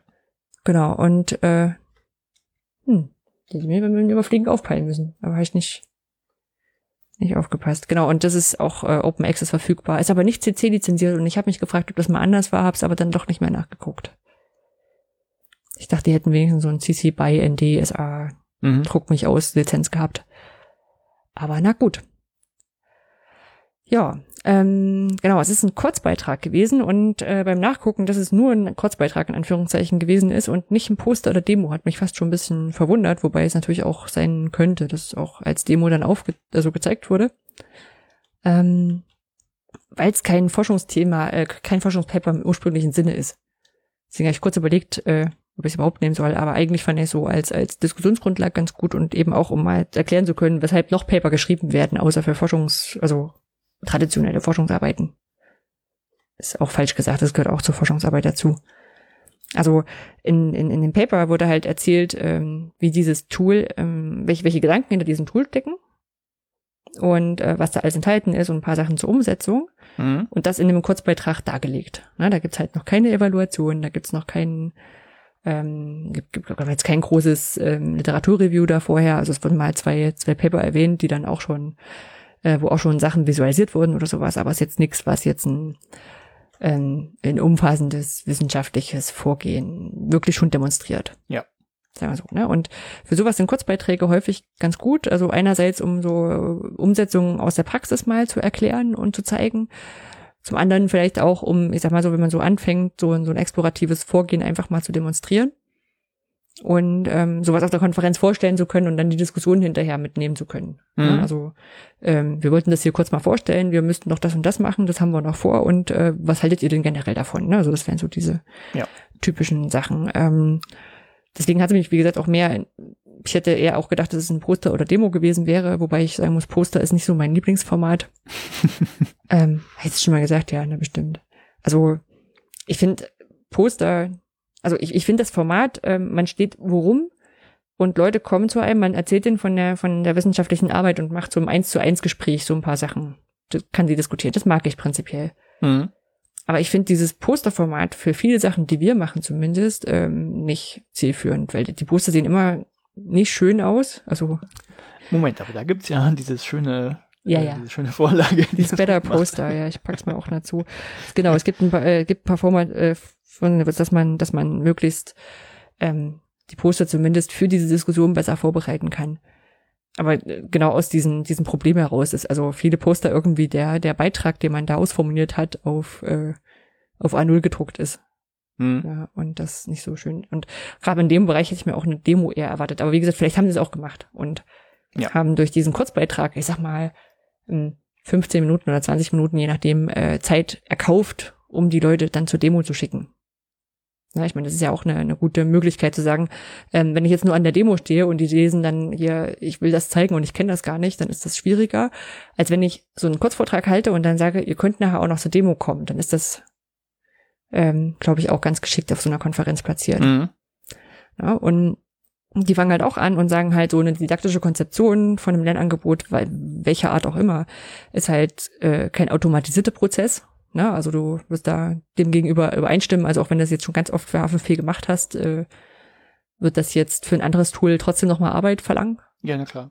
Und ist kein Stück, kein Stück gleich. ähm, und also einerseits halt planerisch konzeptionelle Tätigkeiten und auch braucht auch Kreativität. Und was eben rauskommt, ist genau so ein Drehbuch, wie du es eigentlich auch beschrieben hast. Also irgendwas, was die Learning Outcomes beschreibt, das Lernziele, ähm, die Ressourcen, die man dazu braucht, äh, solche Sachen wie Aktivierung, Interaktion, Prüfung, wenn es jetzt äh, vielleicht kein Präsenzworkshop ist, sondern eher so ein Lernangebot online-mäßig. Und das Ganze als Prozess und Ablauf skizziert, was du mit deiner Timeline quasi hast. Ja, wobei mhm. ich natürlich nicht versuche, also man darf das trotzdem nicht wie so ein Fahrplan irgendwie äh, interpretieren. Also weil mhm. natürlich weißt du, dass einige Prozesse dann doch mehr Zeit brauchen können oder weniger laufen. Das heißt, du hast noch ja. Äh, sowas wie eine, wenn wir schon bei Fahrplan sind, also was wie eine Weiche da drin, wo du merkst, okay, jetzt habe ich aber ähm, hier zu wenig Zeit, aber ich, ist ja nicht so schlimm, weil ich mir das vorher schon überlegt habe. Jetzt geht quasi Plan B los. Das heißt, ja. weil der Inhalt ne, nicht so wichtig ist, hatte ich den schon nach hinten gesetzt, den lasse ich jetzt weg und sowas und so fort. Ja. Das ist eine. Und also er ist halt kein Fahrplan. Und ähm, ich habe auch schon Workshops gehabt, wo ich gemerkt habe, die brauchen das jetzt echt überhaupt nicht, was ich hier mache. Da habe ich dann in der Mittagspause die ganzen Nachmittag umgebaut. Also hm. Ja, man ist ja dann mittlerweile auch didaktisch flexibel. Wie so schön naja, mit heißt. der Erfahrung geht das dann irgendwann, aber ja, ja, ja, ja, ja klar. Ja. Ich glaube auch so, je, je länger du sowas ma machst, umso weniger brauchst du wirklich das als, als festen Plan, dann reicht's grober strukturiert. Ja klar, gerade wenn du es schon häufiger gemacht hast, dann ja, ja. brauchst du das nicht so sklavisch, klar. Genau. Ähm, genau, was haben die gemacht? Die hatten wohl Scripting-Workshops, ähm, wo, bei denen sie sich Mod äh, Studienmodule genommen haben und die in Blended Learning-Formate transformiert haben. Mhm. Und haben sich da schon an bestimmten Visualisierungssystematiken orientiert. Die sind auch im, im Paper verlinkt. Wie gesagt, das ja. sind dann so die ein, zwei Literatursachen, die da angegeben sind. Und das war aber alles noch analog und wahrscheinlich auf Papier. Also sie haben analog geschrieben und ähm, haben dann überlegt, okay, wie kann man denn solche Prozesse einfach noch gut unterstützen? Und haben da ein Tool gebaut. Ähm, ich habe dir mal einen Screenshot auch äh, reingesetzt äh, in die Notizen. Kann dir auch den, ja. den Link geben, aber das äh, dauert, glaube ich, relativ lange, weil du dann dein Login angelegt hast und damit drumherum gespielt hast. Ähm, das, den Screenshot, äh, den werde ich auch mal in die äh, in den Blogbeitrag auch packen, der zeigt halt äh, gleich, also ich habe mir gleich so ein, so ein Template genommen, was sie dort haben zum Flipped, äh, Flip Classroom. Na, und da hast du halt, also du hast quasi wie so ein, wie so ein Zeitstrahl, ja, und du hast halt ein Vorgehen, also eine Vorlage für Flip Classroom. Genau, das und so, ja, nicht, hm. Hm? Gibt's sowas in UML? Also ich kenne Sequenzdiagramme, die haben aber typischerweise eben mehrere von den Swimming Lanes, die ich meinte. Also das ja, ist genau. jetzt hier quasi äh, eine wenn jetzt, hier, hier müsste jetzt noch was wie, wie so eine zweite Zeile darunter sein, wo, wo eine zum Beispiel für den Lehren ist, was mache ich in der Zeit, äh, mit den Lernen ist, was machen die in der Zeit und sowas. Hm. Und wie das dann hin und her springt. Ja, also du so kannst weitere miteinander geschaltet. Genau, du kannst jetzt weitere Zeilen hinzulegen, ah, hinzusetzen. Okay. Okay. Ähm, die kann man bestimmt auch, muss ich sagen, für die für die Lehrenden verwenden. Wenn ich sie aber richtig im Paper verstanden habe, ist das nicht die Intention, sondern eher aus der Idee raus, ähm, wenn ich jetzt das nächste Thema wieder mache. Also mhm. klar kann das jeder so ein bisschen für sich anpassen, ne? Aber wenn ich jetzt so eine Zeile hinzufüge und ich muss mal gucken, ist ja nebenbei noch offen, wenn ich jetzt die sage, okay, ich will da noch eine Inhaltsvermittlung ranpacken, das war mit einer Animation und füge die hier ein. Nee, also ich, ich weiß nicht, was das jetzt ja. macht, aber ich sehe nur oft, also für die, die es nicht sehen, ist das jetzt doof, aber es, es gibt ja so wie einen Zeitstrahl mhm. im Prinzip, wo die Phasen hintereinander hängen. Mhm. Ne, ne, und also das wäre jetzt das, was ich als UML, und sonst kenne ich gekippt, also 90 Grad ja. gedreht in der UML. Da hast du halt eben deine Sequenzdiagramme mit verschiedenen Dingen, die irgendwas tun, sei es Menschen, Server, Client, irgendwelche anderen Geschichten. Und da hast du so wie einen Zeitstrahl und da hast du viele Pfeile immer hin und her, weil ähm, ein Block was macht, der stößt ein oder vielleicht mehrere andere Blöcke an und gibt dann Rückmeldungen und, und solche Geschichten. Ja. Genau, also ich habe jetzt gerade. Oder wie, wie so ein hm, nee, Aktivitätsdiagramm hm. ist es auch nicht. Nee, ich habe jetzt auch gerade mal geguckt, wenn ich jetzt in so einen in so einen weiteren Zeitstrahl, also hier steht neues Thema, ähm, da was reinfüge, geht das auch auf den kompletten Workload mit drauf. Also für parallele Sachen ist das nicht so geeignet. Vielleicht, vielleicht bin ich ja einfach irritiert, vielleicht. Ähm ja, vielleicht zu sehr von OML verdorben. Ja, genau, genau. genau. Also so wie ich es mir vorstelle, also wie gesagt, es ist jetzt aus dem Template Flip Classroom äh, okay. ich, ich, ge gebaut, ne, weil ich mir auch ja. Genau. Und da, ähm, da fängt halt an mit einer Phase Selbststudium, mit einer Phase Präsenz, Anlass physisch und Selbststudium, nochmal Selbststudium hinterher. Ne? Und ähm, dann fängt man an, da so Elemente reinzuschieben, sowas wie eine Inhaltsvermittlung oder eine Aktivierung, äh, mhm. äh, ein Lernvideo mit Fragen, zum Beispiel, also zur Vorbereitung ja. Lernvideo mit Fragen und ein Lehrtext, ja. äh, zur Präsenz ein Klickertest, Verständnis klären und üben anwenden und im Selbststudium danach nochmal einen Test, vertiefen und Reflexion. Ja. Und die Idee dahinter ist halt zu sagen, okay, ich kann das jetzt hier schön, äh, schön planen, ich kann mir im äh, für die einzelnen Phasen kann ich mir schon Workloads festlegen. Ja, und ich kann auch äh, mir Zeiten festlegen und ich kann auch dann, wenn ich, ähm, ich habe auch schon schon Templates, wenn ich die reinziehe. Das heißt, wenn ich bei der Inhaltsvermittlung eine Animation reinziehe, mhm. dann stehen da schon Beispiele drin, äh, wie das aussehen kann. Na, also ah, okay. da steht dann schon drin in der Beschreibung Tools, Werkzeuge, PowerPoint, äh, Adobe After Effects, Data Wrapper, Powtoon, MySimple BIM-Programme, CAD-Programme, VR, AR. Also da stehen schon so ein paar, paar Vorschläge drin. Ja.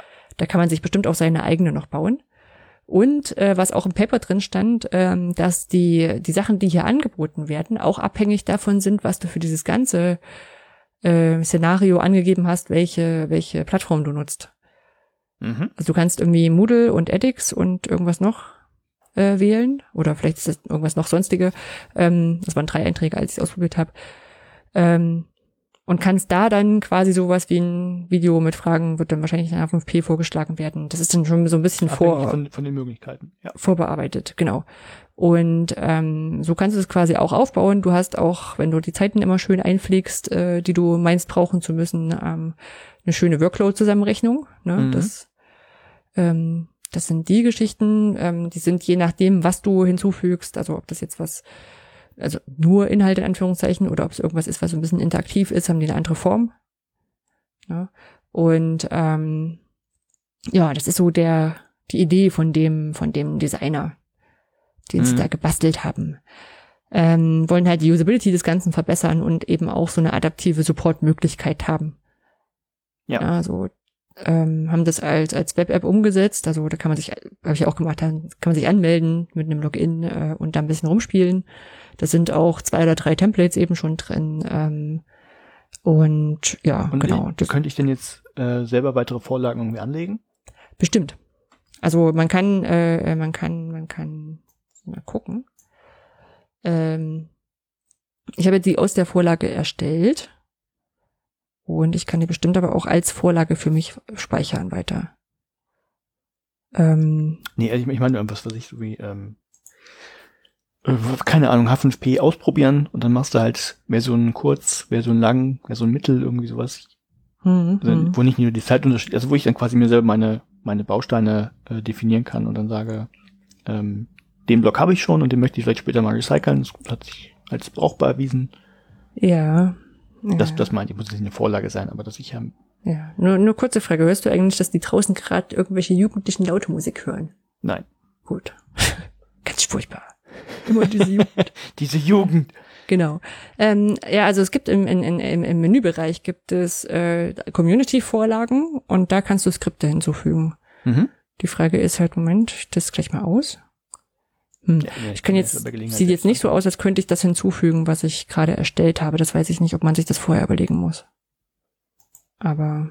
Gut, müssen wir mal reingucken. Also gut, ich, ich, Entschuldigung, ich war nur am Anfang, äh, ich war wahrscheinlich komplett was ganz anderes erwartet, als du mit deinem Titel um die Ecke kamst. Hm. Äh, ich glaube, dass das tatsächlich sinnvoll sein kann, sowas zu haben. Hm. Also also es hat mit UML ja eigentlich dann äh, doch nicht so viel zu tun, aber. Nee, nee, nicht so ganz. Aber es ist halt so ein, äh, im Sinne von, es gibt, ist eine, ist eine Schrift, äh, eine Skriptsprache eine, eine, eine Visualisierungssprache für Prozesse vielleicht. Mhm. Vielleicht wäre, ähm, wie ist das Ding mit den Wirtschaftsinformatikern, was die dauernd nutzen? Das ist ganz peinlich, dass mir das nicht einfällt. Diagramme, die du im ersten Semester damals? Nee, das sind schon äh, äh, die, äh, die sind auch sicher, kann, ja. aber Hm. Die, die hatte ich halt im Hinterkopf und habe die hier nicht gesehen. Also deshalb war ich verwirrt am Anfang. Ja, na gut, okay. also wir, es ja. da diese äh, Klassendiagramme und Sequenzdiagramme und Aktivitätsdiagramme und sowas, was ich da alles kenne. Und ähm, ja, also wie gesagt, das, das hier sieht, sieht man auf dem Bild ja nur so eine Spur. Mhm. Ja, ja, genau so. Und es ist auch ganz anschaulich umgesetzt. Äh, äh, haben auch nochmal geschrieben, also es ist mit React umgesetzt, äh, es ist also JavaScript und mhm.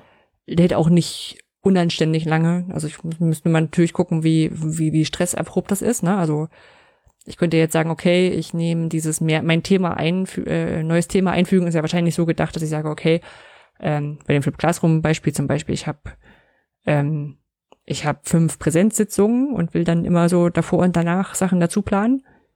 Genau, ja, dann habe ich ja vielleicht, ich, ich hatte, ich weiß, ich hatte, hatte in der Fundgruppe mal sowas, ähm, was eigentlich für, ähm, für das agile Projektmanagement ist, speziell für Scrum. Mhm. Ja. Ne, da gibt es ja die Retrospektive, wo der Scrum Master äh, sich eigentlich ähm, nochmal Gedanken macht, wie gestalte ich das? Und da gab es sowas wie ein äh, Würfelautomaten, weil es also auch so fünf klassische Phasen gibt. Dann gibt es für jede Phase so einen Vorschlag, macht doch das, macht doch das, macht doch das. Und dann kann man sich das, hat man quasi schon eine Struktur und muss sie nur für sich anpassen. Und sowas könnte man ja hier auch ganz super machen eigentlich. Ja, ja. Also von der Bedienung her fand ich es jetzt auch ganz, ganz gut. Ähm, wird sicherlich in der praktischen Arbeit sich in so ein paar Sachen ein, eingewöhnen müssen. Ne? Also dass man dann immer schon weiß, wo es steht. Ähm, Klar, nee, aber wirklich, gerade wenn man sich selber dann seine Blöcke noch ähm, also man sich quasi seinen eigenen Pool noch an eigenen Sachen äh, anlegen kann. Also es geht mir nicht darum, mit ja. automatisiert hier irgendwelche äh, Curricula zu bauen, das, das funktioniert nicht. Aber nee. ähm, um, also damit ich nicht immer von, von vorne anfange oder wenn ich schon weiß, ich habe schon mal was gemacht, dass nicht mhm. alles per Händisch immer in so eine Tabelle übertragen muss. Und also wenn man das da unterstützen kann, plus, also klar, was du gerade gesagt hast, man kriegt gleich angezeigt, wie lange das dauert, ne? Oder wenn ich gleich irgendwie so eine rote Flagge kriege, wenn ich den äh, sechs Stunden für einen Workshop habe, aber jetzt schon acht reingeplant habe oder irgendwie sowas, das kann schon ja. echt helfen. Ja, ja, ja. Nee, ich finde es auch, ähm, ich sag mal insofern auch spannend, weil ich, ähm, wenn wir, wenn wir Online-Kurse planen, mhm. ja, dann ist es ja den, den Autorinnen und Autoren immer ein bisschen schwer zu vermitteln, wenn sie, wenn sie so ein Loop-Skript abgeben dürfen, ist okay, sagen, ja, wenn genau. man sagt, äh, gibt uns am Ende eine Word-Datei und wir basteln dann Schickibo-Zeug dazwischen, ne? Mhm. Ähm, aber gerade wenn man naja, ich sag mal so mit, äh, mit MOOC-Kapiteln noch arbeiten will und dann irgendwie sagt so, hm, aber hier wäre jetzt gut, wir machen vielleicht eine Voraufgabe draus, ne, dass denn die Leute auch noch mal was schreiben können und ihre ihre eigenen äh, ihre eigenen Haltungen dazu loswerden können und sowas. Genau. Das wirkt immer so esoterisch, wenn man denen das nur so sagt, finde ich so. Ne? Also das ist nur so, Anja hat sich was überlegt und der aus dem Bauch raus und so. Ne? Und das wäre in so einer Form natürlich alles bisschen schicker. Ja, vor allem, vor allem wie diese, diese Warnhinweise, die ich gerade hatte. Also ähm, mhm. manchmal macht man ja Sachen auch bewusst. Ne? Irgendwas, ich, ja. ähm, äh, keine richtige Antwortmöglichkeit geben in Fragen oder sowas. Eine ganz verrückte Geschichte. Mhm. Ähm, nee, aber also angenommen, es gäbe hier sowas, ist vielleicht noch nicht drin, aber wenn ich eben da auch meine Kategorien hätte für die teamzentrierte Interaktion oder wenn ich dann noch selber was hinterlegen könnte und dann noch mhm. sowas wie Schwellwerte festlegen könnte und ich dann irgendwas zusammengebastelt habe, dann sagt er mir, also nicht nur, das ist zu lang, sondern pass auf, du hast jetzt aber nur Vorträge da drin. Willst du wirklich nur Vorträge haben? Ne? Mhm. Die ganze Zeit oder irgendwie sowas, das wäre schon, wäre schon ganz cool. Ja, ja, ja. Naja, oder auch so, um, um, um Lehrenden auch mal klar zu machen, dass gerade im Online-Bereich, also finde ich immer wichtig, dass das irgendwie halbwegs konsistent ist. Mhm. Ja, also so nach dem Motto, man hat ihnen, hat ihnen jetzt mal so eine Umfrage gezeigt, den Studenten, und dann ist es vielleicht gut, sie würden es häufiger kriegen und nicht nur einfach nur einmal. Oder ja, genau. ähm, was ich hier, du, du vergibst Badges für, für ein, also die eine Typ Badge für, für Verständnisfragen und den anderen für richtige Aufgaben. Mhm. Ja, so, und dann ähm, ist es manchmal auch schwer, wenn die sagen, ja, aber können wir den Badge nicht für die Aufgabe machen? Und ich so, nee, das ist doch aber bloß der billige Badge für die Verständnisfragen. Ne? So, und das, ja, klar. dass man ja sein eigenes Wertungssystem ähm, damit quasi hat. Also ich fand es im Ausprobieren auch sehr, sehr spannend. Du hast ja, wenn man jetzt also meine Frage wäre dazu, ob du es nutzen würdest, hast du ja schon gesagt, dass man das ausprobieren könnte. Äh, ja, eine spannende Frage, hat, hattest du vielleicht schon gesagt, ich habe es überhört, ist das äh, offene Software oder kommt das irgendwie es ist gerade gehostet von der ZHAW School of Management and Law. also von der, von der, Hochschule, von der Hochschule gehostet. Und ich weiß halt nicht so richtig, was so die Pläne damit sind. Das ist halt so ein bisschen genau das Risikoding, weshalb ich auch gedacht habe, man müsste es mal ausprobieren. Aber ich würde es jetzt nicht im Sinne von, wir planen einen MOOC, daran arbeiten wir ein Jahr und äh, nach einem halben Jahr besteht das Risiko, dass dieses Projekt zu Ende ist und das äh, Tool weg ist oder kosten. Ja, nee, ich dachte eher, äh, wenn ich jetzt was verändern will, kann ich das selber verändern. Ach so, ja, ja, ja, genau. Das, ähm, also ich sag mal so, es ist kein GitHub-Link im Footer. Mhm. Was nicht heißt, dass es nicht offen ist, aber es ist auch nicht im, im Paper beschrieben, dass es vielleicht offen ist. Also das ist, kann sein, dass sie das noch nicht als Benefit erkannt haben und deswegen ja. nicht reingeschrieben haben, aber mh, hm, ja gut, dann weil es gerade ist ja so eine Business School, vielleicht wollen sie auch verkaufen, kann ja sein. Ist ja auch nicht. Kann, ja, ja, kann, ist kann ja nicht auch verwerflich, nur. Dann ist die Idee ist ja trotzdem nicht so, dass, dass man die nicht klauen könnte. Ja.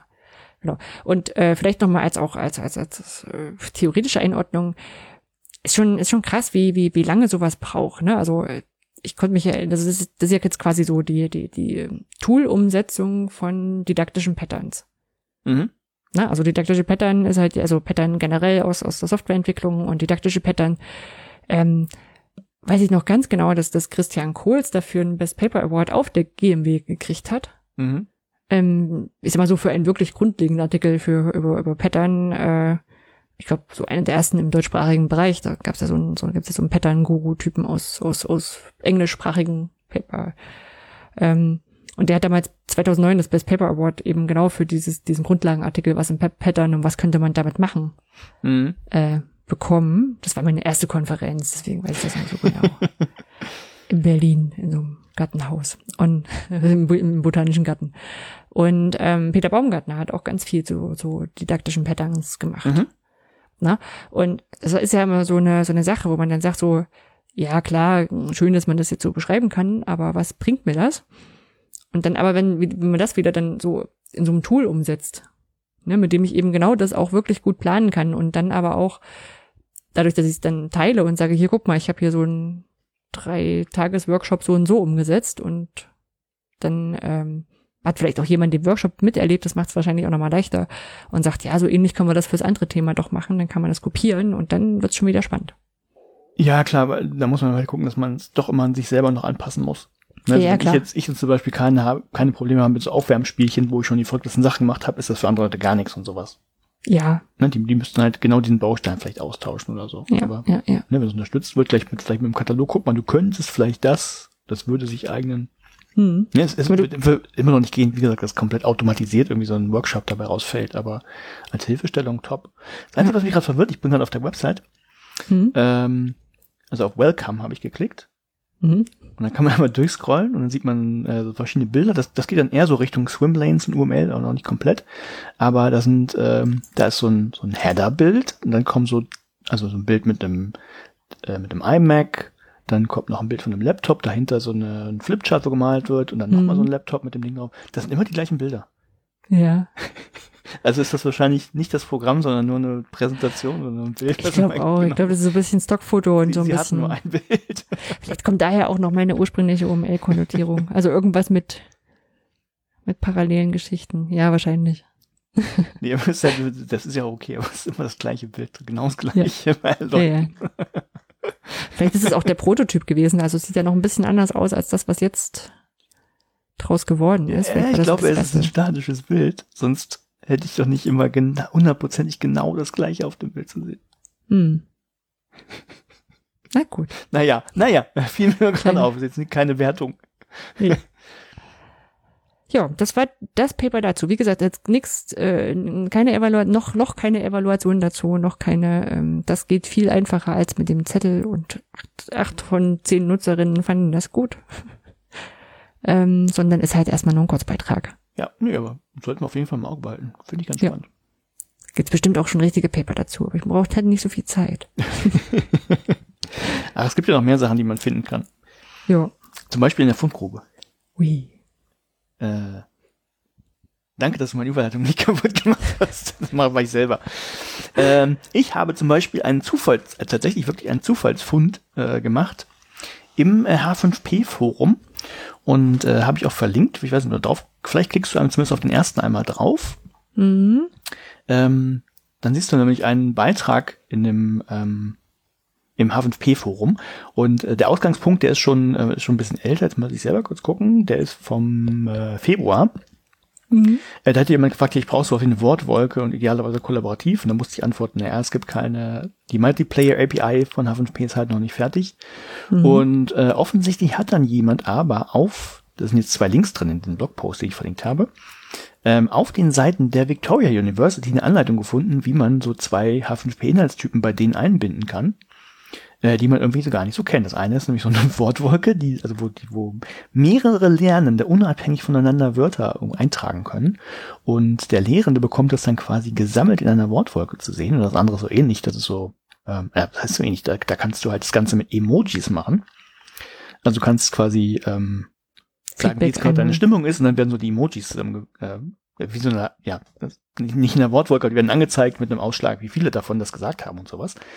Und ähm, ist H5P ist auch nicht äh, nichts, also ist schon was Geheimes. Das, das ist halt diese Multiplayer API, die äh, ich tippe mal von der Victoria University auch finanziert wird. Und die mhm. werden das schon am Laufen haben. Und das heißt, man kann sich das da schon angucken, was denn demnächst äh, gehen wird. Das war, war nur so ein Zufallsfund, den ich gerne mit euch Das ist ja wollte. cool. Also gerade die, also ich mag die Emoji-Wolke sehr viel mehr als die Wortwolke. Aber naja gut, jetzt, jetzt, jetzt der Haken an der Sache ist natürlich, das ist diese Multiplayer API, die wird es auch geben. Mhm. Das heißt, dafür habe ich bestimmt schon mal geschwärmt. Damit wird es dann eben möglich, kollaborative H5P-Inhaltstypen zu erstellen. Das ist hier jetzt noch nicht wirklich kollaborativ, aber du kannst eben halt von äh, unterschiedlichen Lernenden ganz einfach Dinge einsammeln und der Lehrende kann dann eben diese Übersicht dann von den ganzen Emojis äh, zur Verfügung stellen. Mhm. Ja, also man kann dann eben andere sehen, was andere getan haben, sagen wir es mal ganz vereinfacht. Äh, das geht mit dieser API nur, äh, Pferdefuß ist, die wird erstmal nur für h5p.com erscheinen. Mhm. Einfach weil die technisch anders funktioniert und es noch eine Weile dauern wird. Ähm, oder vielleicht auch nie passiert, das weiß ich nicht, ähm, dass man das in die normalen Plugins auch integrieren kann. Das weiß ich nicht. Also es kann sein, dass das, also zumindest auf, auf erstmal ist es nur den Leuten vorbehalten, die auf h5p.com ein bezahlpflichtiges Konto haben. Mhm. Ja, aber trotzdem fand ich fand ja. ich sehr witzig. Ich, ich auch ja, aber andersrum ist, ist, ist doch gut, wenn, wenn, wenn das bei denen reifen kann. so kann man es aussehen, ja. Ähm, und ich glaube ja zumindest ja, dadurch, dass jetzt auch im Core drin ist von, von Moodle, dass dann schon Interesse dran besteht, das irgendwie auch ins, ins Freie zu holen. Mal gucken. Ja, ja, weiß ich halt. Ja, das ist ja nochmal ein anderes schwieriges Thema. Ähm, habe ich das drin? Äh, nee, habe ich nicht drin. Also das, hm. das ist eins von den Dingern, die ich im, ähm, in dieser Moodle-Session auch diskutiert habe. Das wäre wär jetzt vielleicht ein bisschen weit über die Fundgrube hinaus. Hm. Das war jedenfalls ein, mein Zufallsfund, den ich gerne mit euch teilen wollte. Ja. Also, wenn ihr mal schauen wollt, gerne. Sehr schön. Ich habe noch ein paar Sachen hinzugeschrieben, als ich gedacht habe, eigentlich habe ich diesmal gar nichts. Dann ist ja doch was eingefallen. Da ist mir doch was eingekommen. Ich habe ich hab so, die, wie, wie, du wahrscheinlich auch hast, irgend so einen To-Read-Ordner bei dir in, in den Lesezeichen oder was auch immer. Ähm, ich habe einerseits eine Anleitung für eine CO2-Ampel. Ähm, ja. Äh, entdeckt ist ja falsch. Also die hat, hat, hat das Make-Magazin einfach getwittert, ähm, auf heise.de zu finden. Also das wird ja durch, durch heise rausgegeben irgendwie.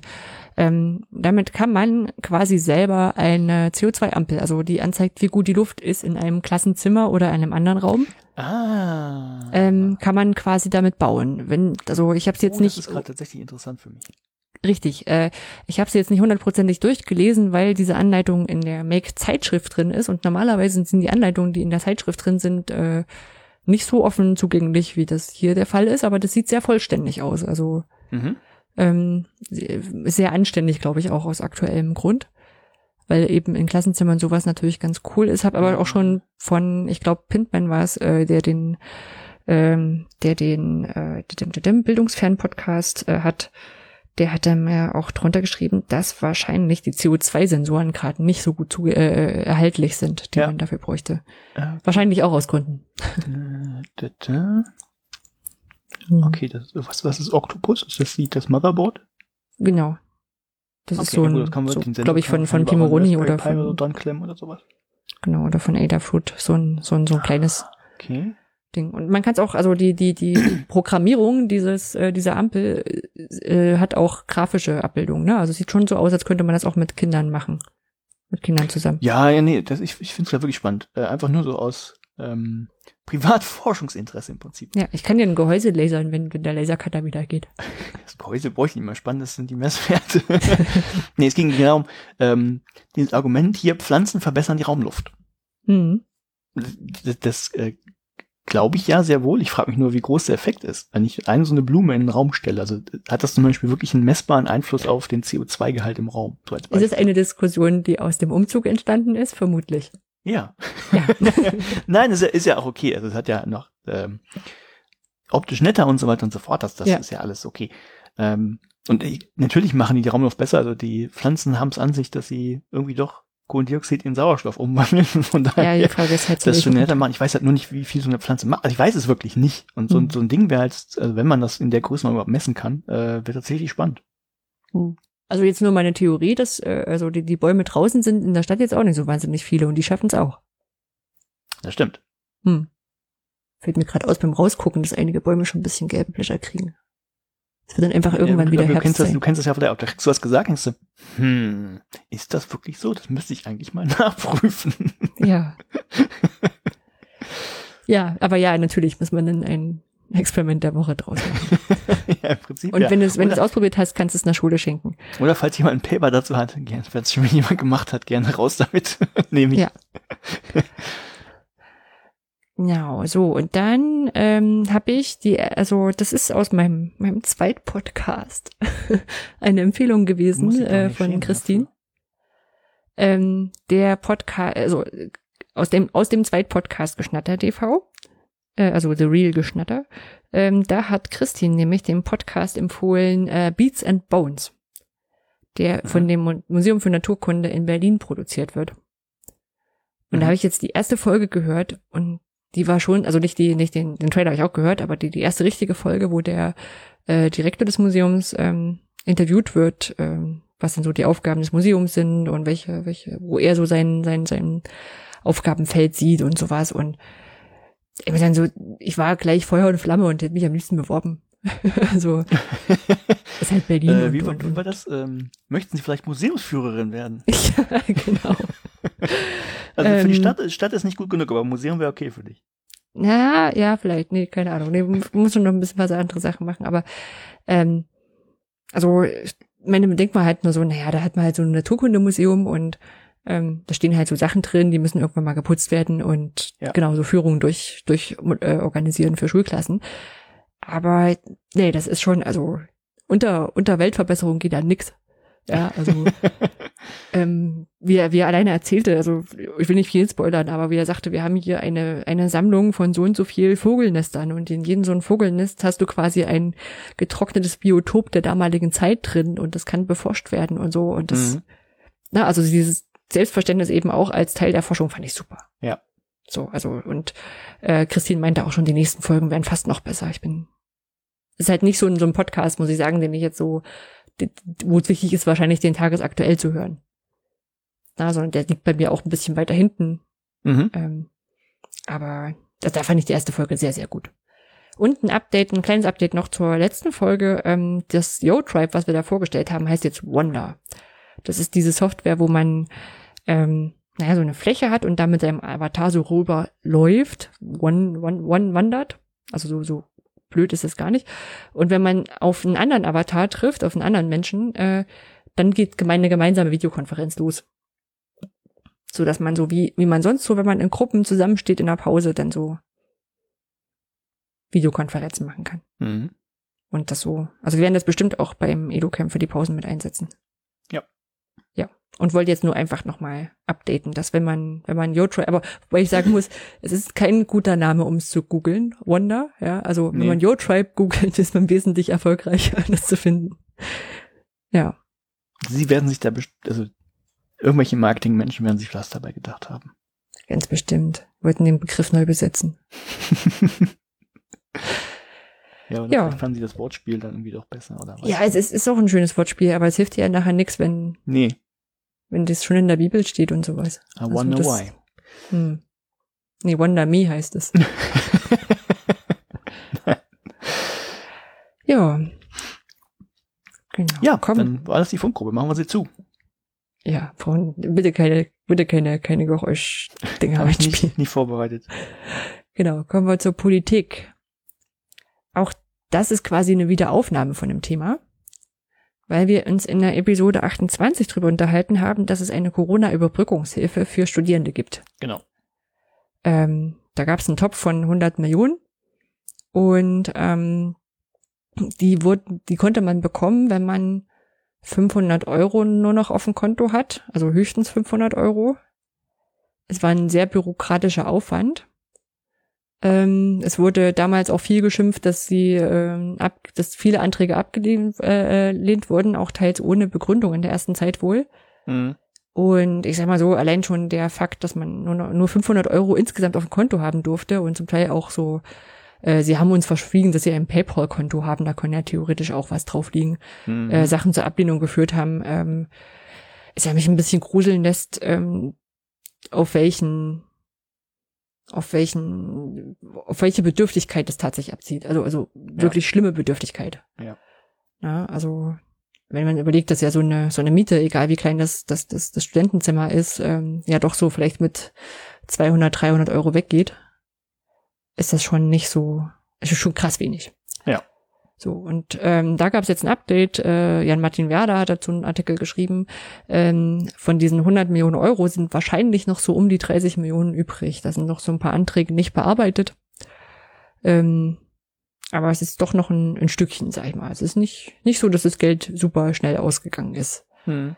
Ähm, soll jetzt auch, wie auch vermutet hatte, soll jetzt nicht verlängert werden, sondern vorerst ausgesetzt. Das heißt, Geld wird einbehalten, wird nichts weiter damit erstmal gemacht. Und so nach Motto, man könnte jetzt, also würde jetzt erstmal die Lage der Studis weiter beobachten und wenn nochmal so ein, so ein Zustand kommt wie am Anfang der Pandemie, äh, hätte man jetzt ein etabliertes Instrument. Hat doch gut geklappt. Hat doch gut geklappt, ne? So, hat gereicht. Braucht man auch nicht viel mehr geben. Ja. Ähm, genau, und der, ähm, der Sprecher von, von der BMBF hat auch gesagt, naja, die Wirtschaftslage hat sich ja jetzt auch wieder entspannt und die Studiejobs sind wieder hochgegangen und auch die Antragszahl sei ja zurückgegangen wo ich sagen muss, also mit den Hindernissen und mit den Ablehnungsquoten weiß man auch nicht, ob der Aufland dann lohnt. Ne? Äh, aus eigener Erfahrung kann ich sagen, wenn man äh, einfach so abgelehnt wird, ohne Begründung und das mehrfach und das nur nervig ist, gibt man doch einfach irgendwann auf und sagt, leck mich doch am Arsch, ich mach das anders. Ja, und ich glaube, weiß gar nicht, was man bekommen hat, aber ich glaube, es waren auch nur 300 Euro. Also was ist mhm. so ein Ding, wo ich sage, so je nach Zeitaufwand findest du vielleicht einen anderen Job, mit dem ja. du das besser, das und mehr besser hinkriegst. Ähm, Genau, und ähm, das war eigentlich auch, also ich glaube, das brauchen wir, es, es bietet, glaube ich, auch nicht wirklich viel, viel, viel Raum zur Diskussion. Der äh, Achim Meyer auf der Heide heißt der, äh, das ist der Generalsekretär des Student Deutschen Studentenwerks, der hat aber auch äh, gesagt, naja, es hat halt einigermaßen geholfen. Es gibt schon Leute, die haben da Geld gekriegt und für die war mhm. das bestimmt auch total wichtig. Aber was absolut erschreckend ist und was eigentlich jetzt Thema sein müsste, ist, dass über 50 Prozent der Ablehnungen so begründet wurden, dass ja, die, diese Person ist in einer Notlage, aber die ist nicht pandemiebedingt. Ja, deshalb kriegst du nichts. Okay. Daher kriegst du nichts, genau. Und ich meine, klar ist es jetzt verwaltungsmäßig sicherlich der richtige Weg zu sagen, ja, du bist in einer Notlage, aber das ist nicht das Geld, das für dich da ist, sondern ja. für die Leute, die aus der Pandemie bedingt raus sind. Aber dann fehlt ja offenbar ähm, eine Finanzierung auf irgendeiner anderen Ebene. Ja.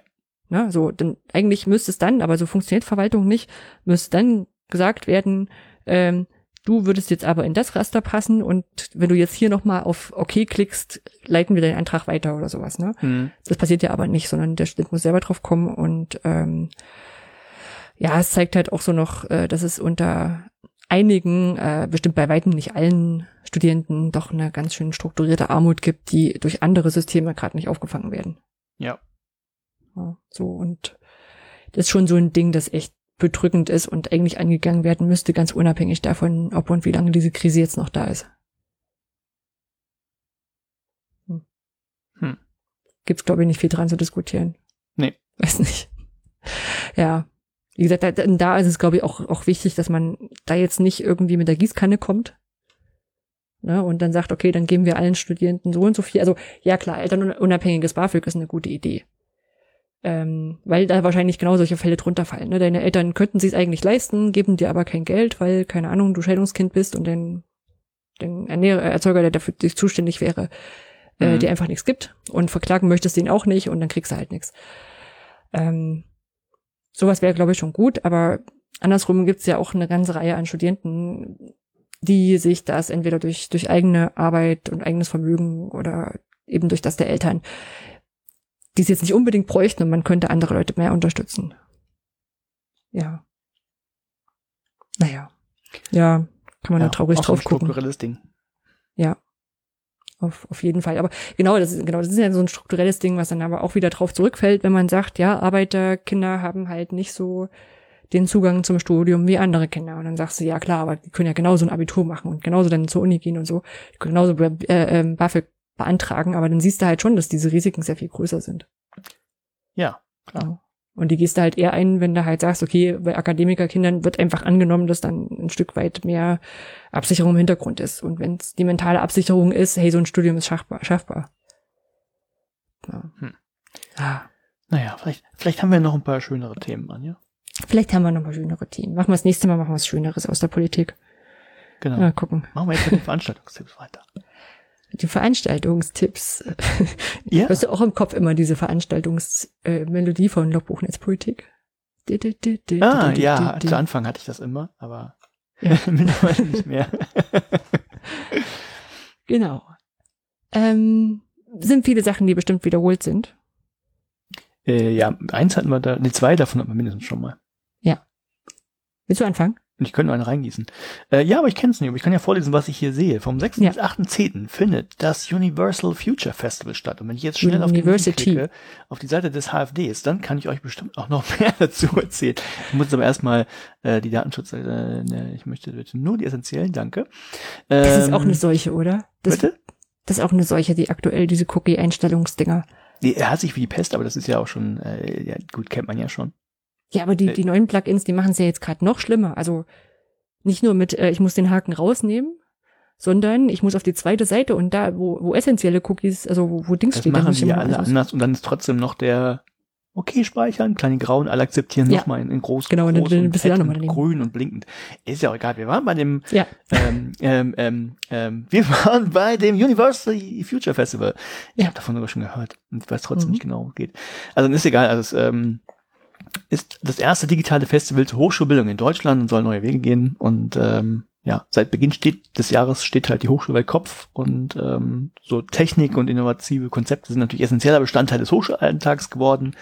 Und ähm, das können wir ja durchaus mal zum Anlass nehmen für so ein dreitägiges Festival und mal so einen Blick auf ein digitales Sommersemester 2020 werfen und natürlich auch vor allem einen Blick nach vorne zu richten. Ja. Sehr gut. Aber du dich auskennst. Mhm. Ja. ja. Äh, aber vielleicht weißt du ja noch mehr.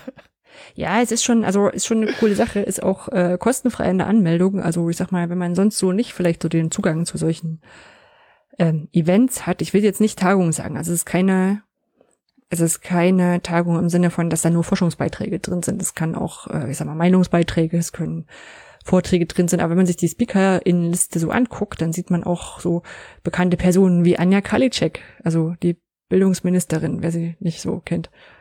Ähm, oder eben auch Jan-Martin Viala, der Journalist und Blogger, äh, von dem wir auch ab und zu Sachen in die, vor allem mhm. Politik Bildung reinnehmen.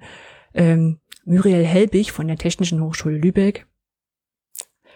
Ähm, hat auch prominenten Talk. Also ähm, das ist schon alles ganz, ganz cool besetzt. So ähm, ich will nicht sagen, meldet euch nur an, um den Anmeldeprozess zu sehen. Ich fand es auch spannend, weil wir da eine Plattform genommen haben. Also ähm, vielleicht als Hintergrund, ähm, ich werde dort am Mittwoch äh, ein Poster vorstellen. Also es gibt so eine Ausstellung, Ah, virtuelle Ausstellung. die, hört, hört jetzt gut zu, das ist die Dame, die vorhin gesagt hat, sie kann mit Poster nichts anfangen. Ja, ich habe es aber gespannt. nicht gemacht. Ich, ich spring nur ein. Ach so. Also ähm, Dorina Gumm, mit, der, äh, mit der wir den ähm, ah, ja, äh, mit den ja. digitalen Selbstschutz gemacht haben. Sie hat ein Poster eingereicht und nun fällt aber die, die Session, also dem, es gibt so eine Live-Chat-Session und die fällt aber direkt auf was, wo sie eine Weiterbildung hat. Mhm. Deswegen mache ich das und musste nochmal nachfragen, wie jetzt eigentlich Studien, Studenten tatsächlich helfen, die sie heißen und wie viele es waren und so. Solche Sachen, also bei mir ist ja so, nach dem Kurs ist fertig, hier bitte mach was damit, äh, hatte ich noch nicht viel Zeit, mich wieder mit uns zu unterhalten. Ja. Genau, und ähm, und ich habe deswegen schon auch den, den Anmeldeprozess mal durch. Und ähm, das fand ich so ganz spannend, weil man hat so ein bisschen Visualisierung, dass so dein Lanyard ausgefüllt wird, also dein, dein Namensschild. Mhm. Und dabei hattest du auch so, ähm, wollten sie wissen, woher du kommst, und dann wurde quasi ausgerechnet, wie viel CO2 jetzt dadurch gespart wird. Dass du nicht anreist. Das fand ich eigentlich eine sehr coole Sache und dann wurde auch nochmal aufsummiert am Ende. Also ich war wahrscheinlich jetzt ähm, durch, den, durch den Mittelwert, den sie angegeben haben, war so unter den ersten 15 Te äh, Leuten, die sie angemeldet haben. Oder es zumindest angegeben haben, wo sie wohnen. Aber das fand ich so in der, in der, in Storytelling ganz cool. Also, das ist ja jetzt eine Plattform, die sie irgendwie gemietet, gekauft haben, äh, für das Festival. Die wird das standardmäßig mit drin haben für so Online-Events. Aber das ist wirklich ein guter, guter Punkt, glaube ich. Das ist gut, ja. Ja. Und wie gesagt, dieses University Future Festival hat auch einen Barcamp-Tag und einen Vortragstag und bestimmt noch mal irgendwas. Dritte war auch irgendwas noch. Also man kann auch Barcamps noch einreichen. Mhm. Ja. Ansonsten da so teilnehmen und gucken und sich Sachen anschauen. Das ist, wird alles nicht uninteressant sein. Ich glaube, das funktioniert ganz gut. Heute haben sie getwittert, dass sie 2000 Teilnehmende haben. Ich habe überlegt, ob ich es überhaupt reinnehmen soll hier. Die brauchen keine mehr, aber schon, schon cool. Wo, wobei man jetzt auch sagen muss, also gerade im Online-Bereich, äh, 2000 Teilnehmende heißt ja auch immer nicht so, die sind die ganze Zeit da. Ne? Und wer weiß, wie hoch die No-Show-Rate ist, das wird man, mhm. wenn es eine gute Konferenz ist, im Nachhinein nicht, nicht erfahren. Also das, darüber redet man nicht. Ja. Aber, aber würde mich trotzdem natürlich interessieren, so, um sich selber so ein bisschen einzuordnen. Stimmt. Ja. Am 8.10., das ist dann der Donnerstag, ähm, findet das Forum Open Education statt. Das ist die Jahrestagung quasi vom Bündnis Freie Bildung. Ähm, die findet auch online statt. Wäre auch in Berlin gewesen. Also Berlin wäre so eine Megawoche gewesen. Ähm, die, ähm, da geht es darum, dass ja Open Education ähm, mit Forderungen von und an die Politik. Da wurde jetzt im Vorfeld auch schon, wurden schon Forderungen erarbeitet und so ein paar Ideen erarbeitet, zusammen in Workshops und mit den PolitikerInnen oder ihren VertreterInnen. Das war, war spannend, so wer, wer so in, wirklich selber gekommen ist und wer so Mitarbeiter oder Mitarbeiterin geschickt hat. Mhm. Weil ich sagen muss, ich, ich werte das nicht. Also also Anführungszeichen, sie haben bloß die Mitarbeiterin geschickt. Das ist, glaube ich, in dem Sinne falsch, weil vielleicht auch die Mitarbeiter, die können sich ja nicht in der ganzen Breite von den, von den Bildungsthemen zum Beispiel auskennen und dann ist halt das die Mitarbeiterin, die viel mehr Ahnung hat für Open Education. Ja. Das kann ja auch sein. Deswegen ist es dann vielleicht gut, einfach die Leute mit Ahnung zu schicken. So. Ja. Genau, dann, dann ähm, ja, im Prinzip hast du es ja schon erwähnt, vom 9.10., also direkt dann Freitag geht's los, bis zum 11.10. finden dann das OER-Camp und das EDU-Camp statt. Ja. Du genau, als EDU-Camp-Mitglied, äh, Vorstandsmitglied, ja. möchtest du da vielleicht auch noch was zu sagen? Genau, wir fangen am, also man kann sich jetzt schon anmelden und man kann jetzt schon Sessions einreichen. Das ist äh, eine sehr gute Sache für uns, um das planen zu können. Also sowohl in der Anmeldung, ne, dass wir wissen, okay, wir brauchen doch mehr als einen Raum ähm, und auch bei den Sessions zu gucken schon, okay, was, was kommt denn da uns, äh, was kommt denn da auf uns zu? Ähm, wir starten am Freitag ganz seicht, äh, weil ich sag mal so, gerade wenn es Lehrkräfte betrifft und so, sie sind ja noch in der Schule. Dazu, dazu hätte ich eine Frage. Ja. Ähm, zu den Sessions. Ich habe ja am 11.10. eigentlich meinen Livestream. Kann ich meinen Livestream als Session einreichen? Mm, ja, das erkläre ich dir gleich, weil äh, ist nicht, nicht, nicht blöd, die Frage. Ähm, ich fange fang jetzt trotzdem zu erzählen, was wir da machen. Dann wirst du gleich sehen, warum ja. ja. Äh, am, Neu am, am Freitag, am 19.10. starten wir seicht. Wir wollen die Newbie-Session machen, weil also wie das Ganze funktioniert, ähm, sollte man am Anfang erklären. Das wollen wir da machen. Wir müssen unsere Mitgliederversammlung an dem Freitag absolvieren. Also was heißt müssen? Wir wollen, äh, wir wollen das gleich im Rahmen des Edu-Camps auch machen. Ähm, das ist in der ist, ist äh, offen für alle Interessierten, das ist aber nicht, ähm, äh, also ist jetzt vielleicht nichts, was, weiß nicht, ob das Leute von außerhalb interessiert, aber es ist auf alle Fälle offen für ja. alle. Ähm, und es wird sicherlich ein Abendprogramm geben. Ich würde eher denken, das ist am Freitag das kleinere. Ähm, wir haben auch gesagt, wir wollen mehr als nur ein nettes Zusammensetzen machen an dem Freitag auch, äh, müssen es aber, also ich weiß tatsächlich noch nicht, ob jetzt sich jemand schon was einfallen lassen hat. Ja. Oder ob wir das in der Woche kurz vorher festlegen. Aber es würde auf alle Fälle ein nettes Zusammensein trotzdem sein, dann hinterher. Am Samstag machen wir klasse Sparcamp-Tag, das heißt, morgens kommen wir zusammen, gucken mal, was im Sessionplan steht. Äh, es werden dann sicherlich auch dann noch Sessions eingereicht werden können, aber uns hilft es wirklich bei der Planung, wenn ihr Sessions vorher einreicht. Und auch da werden wir abends was machen. Und am Sonntag, dem 11.10., das wäre das, wo du inzwischen einreichen konntest, sind Werkstattsessions geplant. Ah, das kommt jetzt durch die OER-Camp-Beteiligung dazu, oder, ja, das OER-Camp würde es jetzt andersrum formulieren. ähm, ähm, das hat, also wir hatten das als EduCamp nicht geplant, ähm, dass man sagt, okay, man kann sich dreieinhalb Stunden mit, äh, mit anderen oder auch alleine oder zu zweit in ein Projekt ausdenken, was man da mal intensiv ähm, beackern kann. Ja, so lang geht mein Stream nicht. Genau, und da könnte ich mir vorstellen, also du könntest jetzt natürlich sagen, ich biete hier so, ein, so eine Werkstatt-Session Twitch an und erklärst es vorher und das, aber das weiß ich nicht, ob das Na, dreieinhalb Stunden erklären wird schwierig. Hm. Genau, also Aber äh, das, hm? Äh, ich sehe gerade, um 15 Uhr ist ja eh Schluss. Um 15 Uhr geht's bei mir weiter. Also wer will, kann einfach im Anschluss noch in meinen Stream kommen. Du kannst ja beim Barcamp eine Session einreichen dazu, wie man was mit Twitch, Twitch macht und die Leute dann so einladen, sich das dann live anzugucken. Das können wir vielleicht machen. So, Twitch-Austausch-Session oder so. Ja. Ja. Ähm, genau, das kann man, das kann man alles machen. Ähm, es, man kann sich jetzt schon anmelden, habe ich schon gesagt. Es gibt auch schon eine Telegram-Kaffeeküche ähm, die auch schon für erste Absprachen genutzt wurde. Ich meine, das ist immer so, es ist noch zwei Wochen hin, anderthalb Wochen. Es hat noch alles bisschen Zeit, aber es wurde zum Beispiel schon besprochen, was man mit Kindern machen könnte. Mhm. Weil das, also hatten wir ja letztes Mal schon das Problem, dass es alles bisschen schwierig ist, aber mal gucken, ob das auch so passiert. Das war so die Idee, eine Origami-Session zu machen oder Muffins backen. Und von einer Teilnehmerin, der Sohn würde gerne eine TikTok-Challenge machen als Werkstatt-Session. Also es ist es ist, läuft sich so langsam warm. Ja. Ja. So, genau. ähm, wir haben mhm. noch eine, das steht hier auch noch nicht drin, das fiel mir nur gerade ein, als ich meinen Kalender guckte. Ähm, mhm. das Wochenende ist sogar noch voller. Ich glaube, wir haben es auch schon mal erwähnt. Am 10. Oktober mhm. äh, wird nämlich noch die Ganzohr stattfinden. Die Ganzohr ist das jährliche Treffen der WissenschaftspodcasterInnen und Podcaster und äh, findet also auch online statt. Und da geht es einfach darum, ist jetzt nicht nur für die Leute, die einen eigenen Podcast haben, sondern einfach nur, ja, die vielleicht auch mal einen Podcast machen wollen, speziell natürlich einen Wissenschaftspodcast oder sich zu Wissenschaftskommunikationsthemen austauschen möchten. Ähm, das findet dann auch noch mittendrin statt am 10. Oktober. Also wenn ihr es ganz voll haben wollt, äh, dann könnt ihr auch noch dahin wechseln zwischendurch mal. Naja, ich glaube auch, das wird eine Woche für mich, die echt. schon, die, schon die nächste Woche, ne? Kommende Woche schon? Ja. Ja. Weil die Guinea ist auch noch, also die ist jetzt nicht so, so offen für, für alle möglichen Leute. Und auch mit Teilnehmerbeitrag und sowas, deswegen hier nicht, nicht so relevant, aber also wird voll.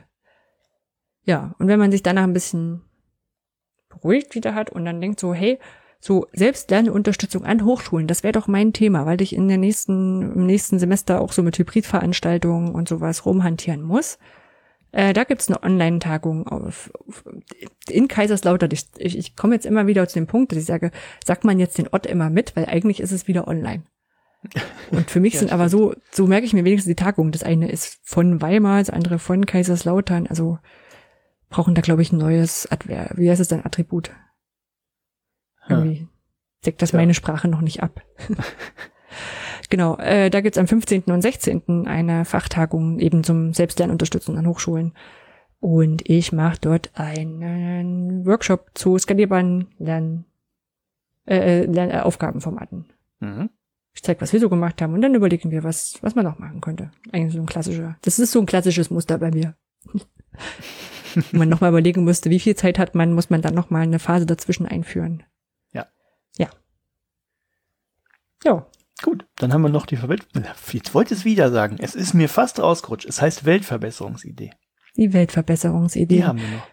Also ja. eigentlich haben wir äh, äh, drei. Wir können ja die ersten beiden vielleicht nehmen. Die passen thematisch zusammen, glaube ich. Gut, dann machen wir die ersten beiden und die anderen eben uns. Es ist, genau. Wir machen noch ein paar Folgen. Genau. Äh, genau. Die erst, äh, genau, Welt, Weltverbesserung ist gerade aktuell dolle nötig, weil die Welt ist nicht so toll. Vielleicht eine Einleitung, die diesmal auf alle Fälle stimmt. Ähm, und zwar haben wir zwei Vorschläge, wie man die Welt besser machen könnte. In beiden kommt Geld drin vor. Ähm, und zwar das erste wäre äh, Leave No One Behind 2020 ist ein Unterstützungsprojekt, ähm, das ihr vielleicht von diesen sehr gut gemachten, schlimme Bilder zeigenden Video von äh, äh, Joko und Klaas kennt, nämlich äh, um das äh, Geflüchtetenlager in, in Moria äh, und sicherlich auch andere Flüchtlingslager unterstützt, ähm, damit das dort endlich mal besser werden kann und zumindest die, die Hilfseinheiten, die dort noch aktiv sein dürfen, das sind ja auch nicht mehr alle, ähm, ja, den, ähm, den unter die Arme zu greifen und das, den Arbeit zu ermöglichen. Jo. Genau. Und dann haben wir noch ähm, Alarmstufe rot.org. Äh, hab das vielleicht auch schon gesehen, gibt's häufiger mal, also ich bin zumindest auch schon in Hamburg an Plakaten vorbeigelaufen, Demos gab's auch schon. Ähm, das ist eine Seite, da geht's um die Veranstaltungswirtschaft, also ähm, naja, also was ihr so kennt, ne? Theater und Kinos und ähm, ja, Bühnen, wo live auf Sachen ja. stattfinden, wo Comedians auftreten. Die haben ja jetzt auch nicht gerade so wahnsinnig viel Aufnahmen, äh, Aufnahme, meine Güte, was ist denn los? Äh, Einnahmen. Und ähm, ja, denen kann man tatsächlich auch noch ein bisschen was Gutes tun. Ähm, das letzte Mal war ja schon, letztes Mal war unsere Weltverbesserungsidee ja auch äh, etwas, wofür ihr jetzt nicht mehr spenden könnt. Das war was von Moritz äh, Neumeier, der sein Programm quasi kostenlos macht und mit den Erlösen aus einer Kampagne eben ähm, ja, zumindest die Bühnen finanziert, nicht die Künstler selber, nicht die Bühnenbauern, was da alles so dranhängen kann. Äh, aber das könnt ihr tatsächlich auch noch tun. Ja, genau. Und da noch eine Empfehlung, packen das noch mit rein. Ähm, aufmerksam, oder ich habe mir das vorher schon mal irgendwo, glaube ich, in der Timeline durchgerutscht, äh, da ist gar nicht so beachtet. Aber dann hatte ich ein Video gesehen von Bodo Wartke, der eben genau diesen Zustand äh, von, von Kultur, Menschen, Personen, Institutionen jeglicher Art quasi dann nochmal besungen hat, das auch sehr, sehr gut ist. Ja. Also es gibt viel zu verbessern da draußen. Genau. Gut. Dann wären ja, wir fertig für heute. Sack? Ja. Und haben wir noch irgendwas verabschieden offen? uns, bitte? Haben wir noch irgendwas offen? Weiß ich gar nicht. Nö. Mm -mm. Mm Eigentlich nicht. Ja, dann. Ja, wie machen wir jetzt den Abschluss? Sagen wir einfach Tschüss? Wir sagen einfach Tschüss. Tschüss. Kurz und schmerzlos. Tschüss.